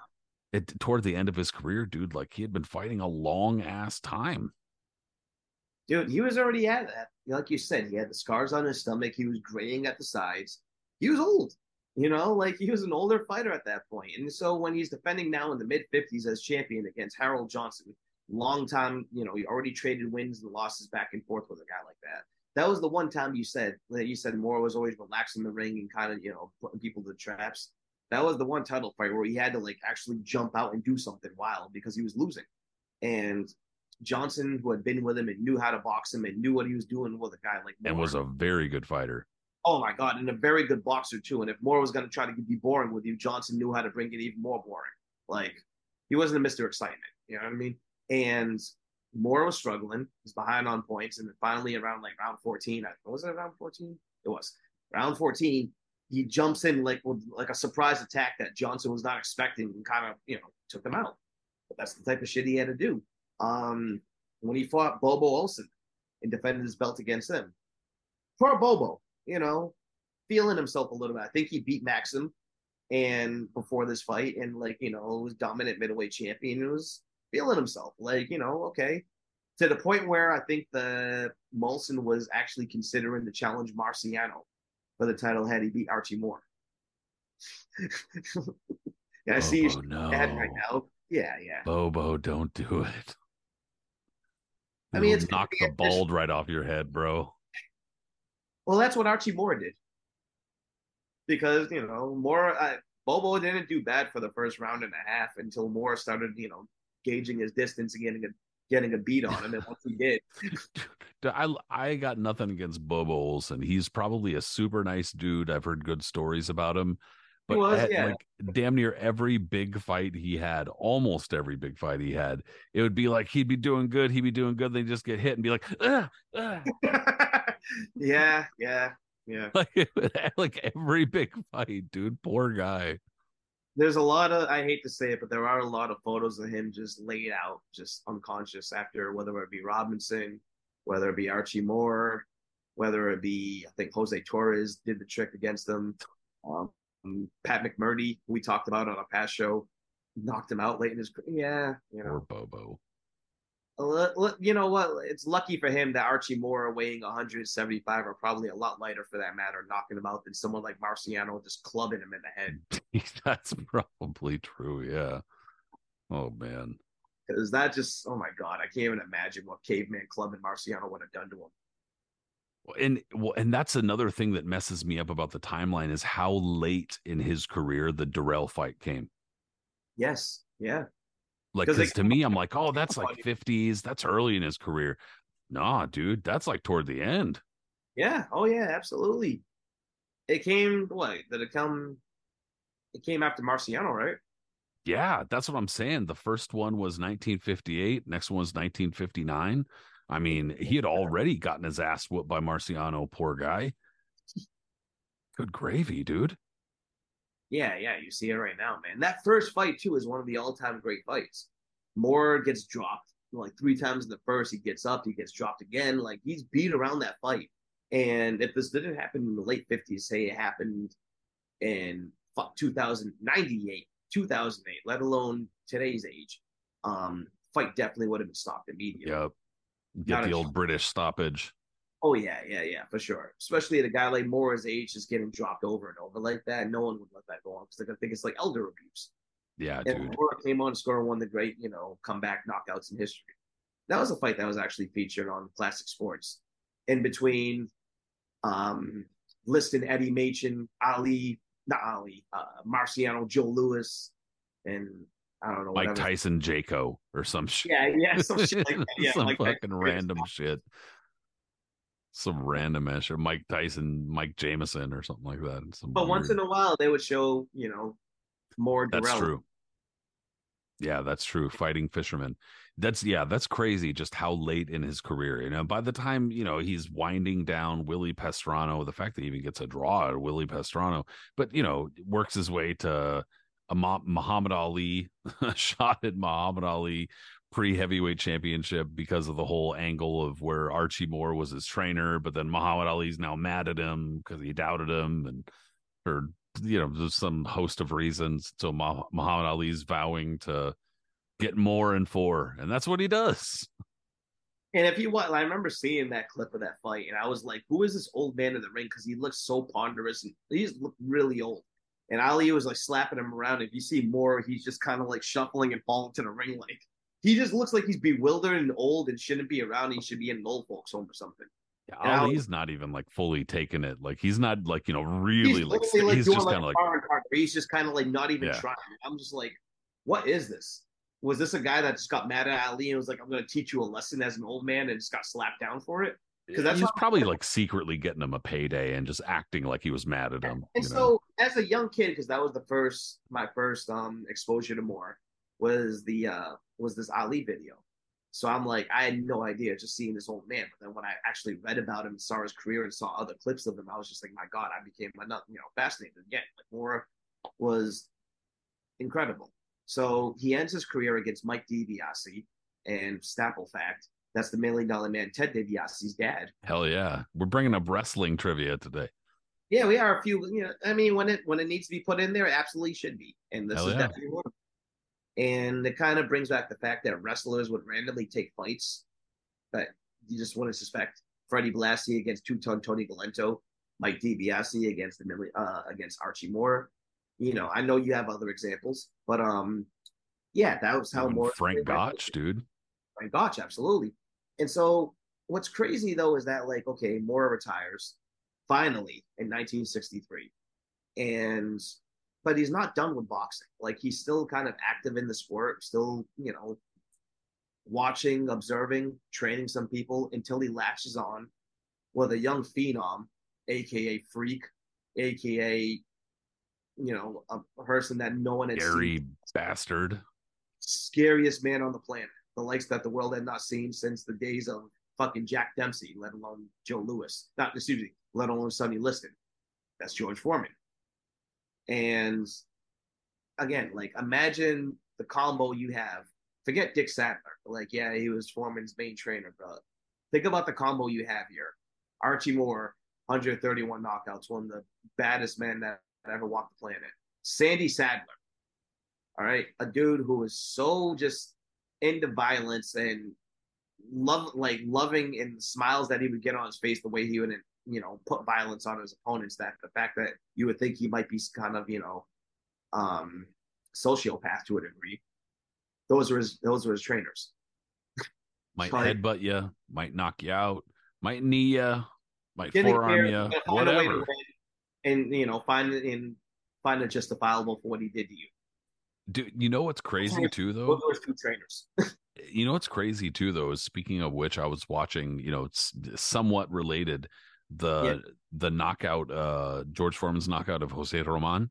Yeah, yeah, that, yeah. that shit was dirty as fuck, bro, dude. He Absolutely. hit him really hard when he was down, like, and referee was like not even close to like he was not even thinking about doing shit, dude. That guy got blasted. I mean, like I said, only semi related. But Archie Moore, uh, yeah, did work with George Foreman, but also worked in gyms and worked with kids pretty much like like his entire life, his entire adult life. He was working with kids and also became a movie star. He did. He did. Oh yeah, he was in a few films. Like he was a big jazz fan. So you see photos of him with like guys like Lucky Thompson and other people, and he was in he played played French horn. He did, yeah, and he uh and um he was in Huck Finn, like you said, you know, yep. playing so fast forward now, Foreman retires, and more like you said, he's still working more with the youth and kind of doing things. But in terms of being on TV and being a presence now, he's taking a step back for a while. Foreman comes back in the late 80s, in the mid 80s now, 1987. Archie Moore comes back with him. And more, you know, as Foreman career as Foreman's comeback starts, you know, building momentum and he's being featured more on TV and yada yada yada, blah blah. blah. So is Moore now, you know.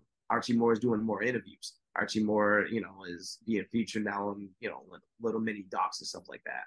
And it's so cool to see because like Archie Moore had that longest career, all right, that lasted as long as it did up until 1963 from the late 30s. And now he's got George Foreman who's coming back and now having this late career resurgence. And it's like, what are you telling this man to have him to have the same longevity that you did? You know what I mean? And you see Moore there, and he's so fascinating looking, right? He had that cap on with all the pins you know, he's gray, but he can still in shape. He can still tell he's all he has all his wits about him. And um like one moment in like 1990, for instance, when Foreman's comeback really started to take wind.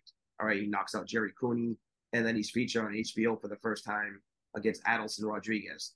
And I, you know, as as bullshit as that card was, because Tyson knocked out Henry Tillman in one round and Foreman blasted out Rodriguez.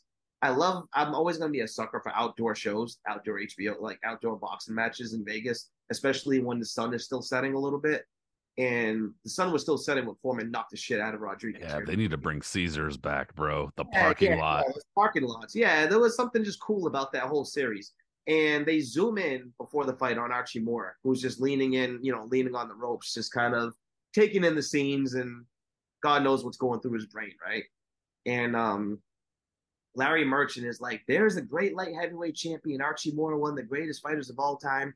And he was like, you know something? When I was the editor of whatever newspaper he was in LA, that Merchant that he was doing, he said Archie Moore used to send me all the time uh, five to ten page letters, written letters to him, talking about different things he, he wanted to discuss about. Which I thought was pretty fucking cool that he said, you know. And um, there was other accounts too from other writers, guys like Jeff Ryan, who you might remember from Old yep. Ring magazine, from the Old Ring magazine articles, and other writers who said that they would interview Moore during that time period, and Moore would be talking, yada yada yada, doing whatever, and then at random parts he would just jump out of his seat and flurry for about fifteen to twenty seconds, just do a complete flurry, and just shadow box, and then just sit back down again, catch his breath, start talking again, jump up and start doing that and then he would say, I can do that for about a round and a half. Like, you know, something like, you know, or how many rounds he said he could do it for. I'm not trying to be one of those people who winds up in the paper like person knocked out by former champ. You know, no, I'm not. No, Mm-mm. I I know too bad too too well now. I've seen too many just absolute nerdy looking dudes just stand, you know, walk right up to him, wouldn't even think twice about saying shit. They'd knock you clean out, dude. Same thing. I know too well now. I'm not messing with no old Archie Moores. No way. Fuck that. and that and that's the crazy thing is that like Moore would um, and if you watch, there's a there's a clip on YouTube where they're they're introducing the the, the initial class of the boxing Hall of Fame, and it's at like Canastota High School or something. They're all in the box. They're all in the ring. Um, you have Napoles. You have Ike Williams, um, Patterson, uh, Bob Foster. You know, the list goes on and on, like of, of legends that were Emil Griffith. You know, all the guys, right, that were in the ring that day for that. And Archie gets introduced, and when he comes in the ring, he waves and then he jumps and actually gets in his whole like crab defense stance that he did back in the day. Moves around a little bit, jabs, goes over, throws a hook, ducks, ducks like that. The crowd goes absolutely wild. and he looked smooth doing it. It wasn't like an old guy trying to go through the motions. Like he looked like he was, you know, kind of like remember we were just talking about Duran earlier in the show, moving around with Sergio Moro, just kind of moving. That's how Archie Moore looked, except he was even older. Like Crazy. I believe it he completely pivoted beautifully off his foot, his back foot, spun around, did some angles like that, threw a couple of jabs. I'm like, yo, guy was ageless. And I'm so, you know, I'm so disappointed. I, I don't want to say disappointed is not the right word because it, it was just circumstance. I'm just, I feel bad that I never had a chance to meet him because we really, um, I think Moore passed away in the late 90s or so like very you know yeah or whatever around what is around there. And the first year I went to I the look, but I want to say 98. Probably you're right. 98, 99, around that time. 98. 98. And my first year at the Hall of Fame was 2000. Moore was very active going there every single year up until around his death, I believe. So it's like, you know, it came him, Willie Pep, and Eddie Fletcher, the three that I just came this close that I just missed out on. I got to meet a lot of incredible fighters that I'm blessed to have met over the years. A lot of them that have since passed away. Got a chance to interact with them, photos, everything you can imagine. But those are the guys I just missed. I'm just like, you know. Damn. Well, I mean, Archie Moore, dude, it's a long life, a long career. He shook a lot of hands along the way, knocked out a lot of mouthy mofos along the way, too. You know what I'm saying? Yeah, he did. No, it's it's we've talked about a number of really good fighters on this show already. I think we are probably going to have to do a part 2. Part 2 is probably going to have to be a little bit more of a deep dive, a little bit more of a you know there's going to be a, maybe a few names that are not quite as famous, but hey, we mentioned some real famous names today, some real good names. Sure, absolutely. Look For forward sure, to it.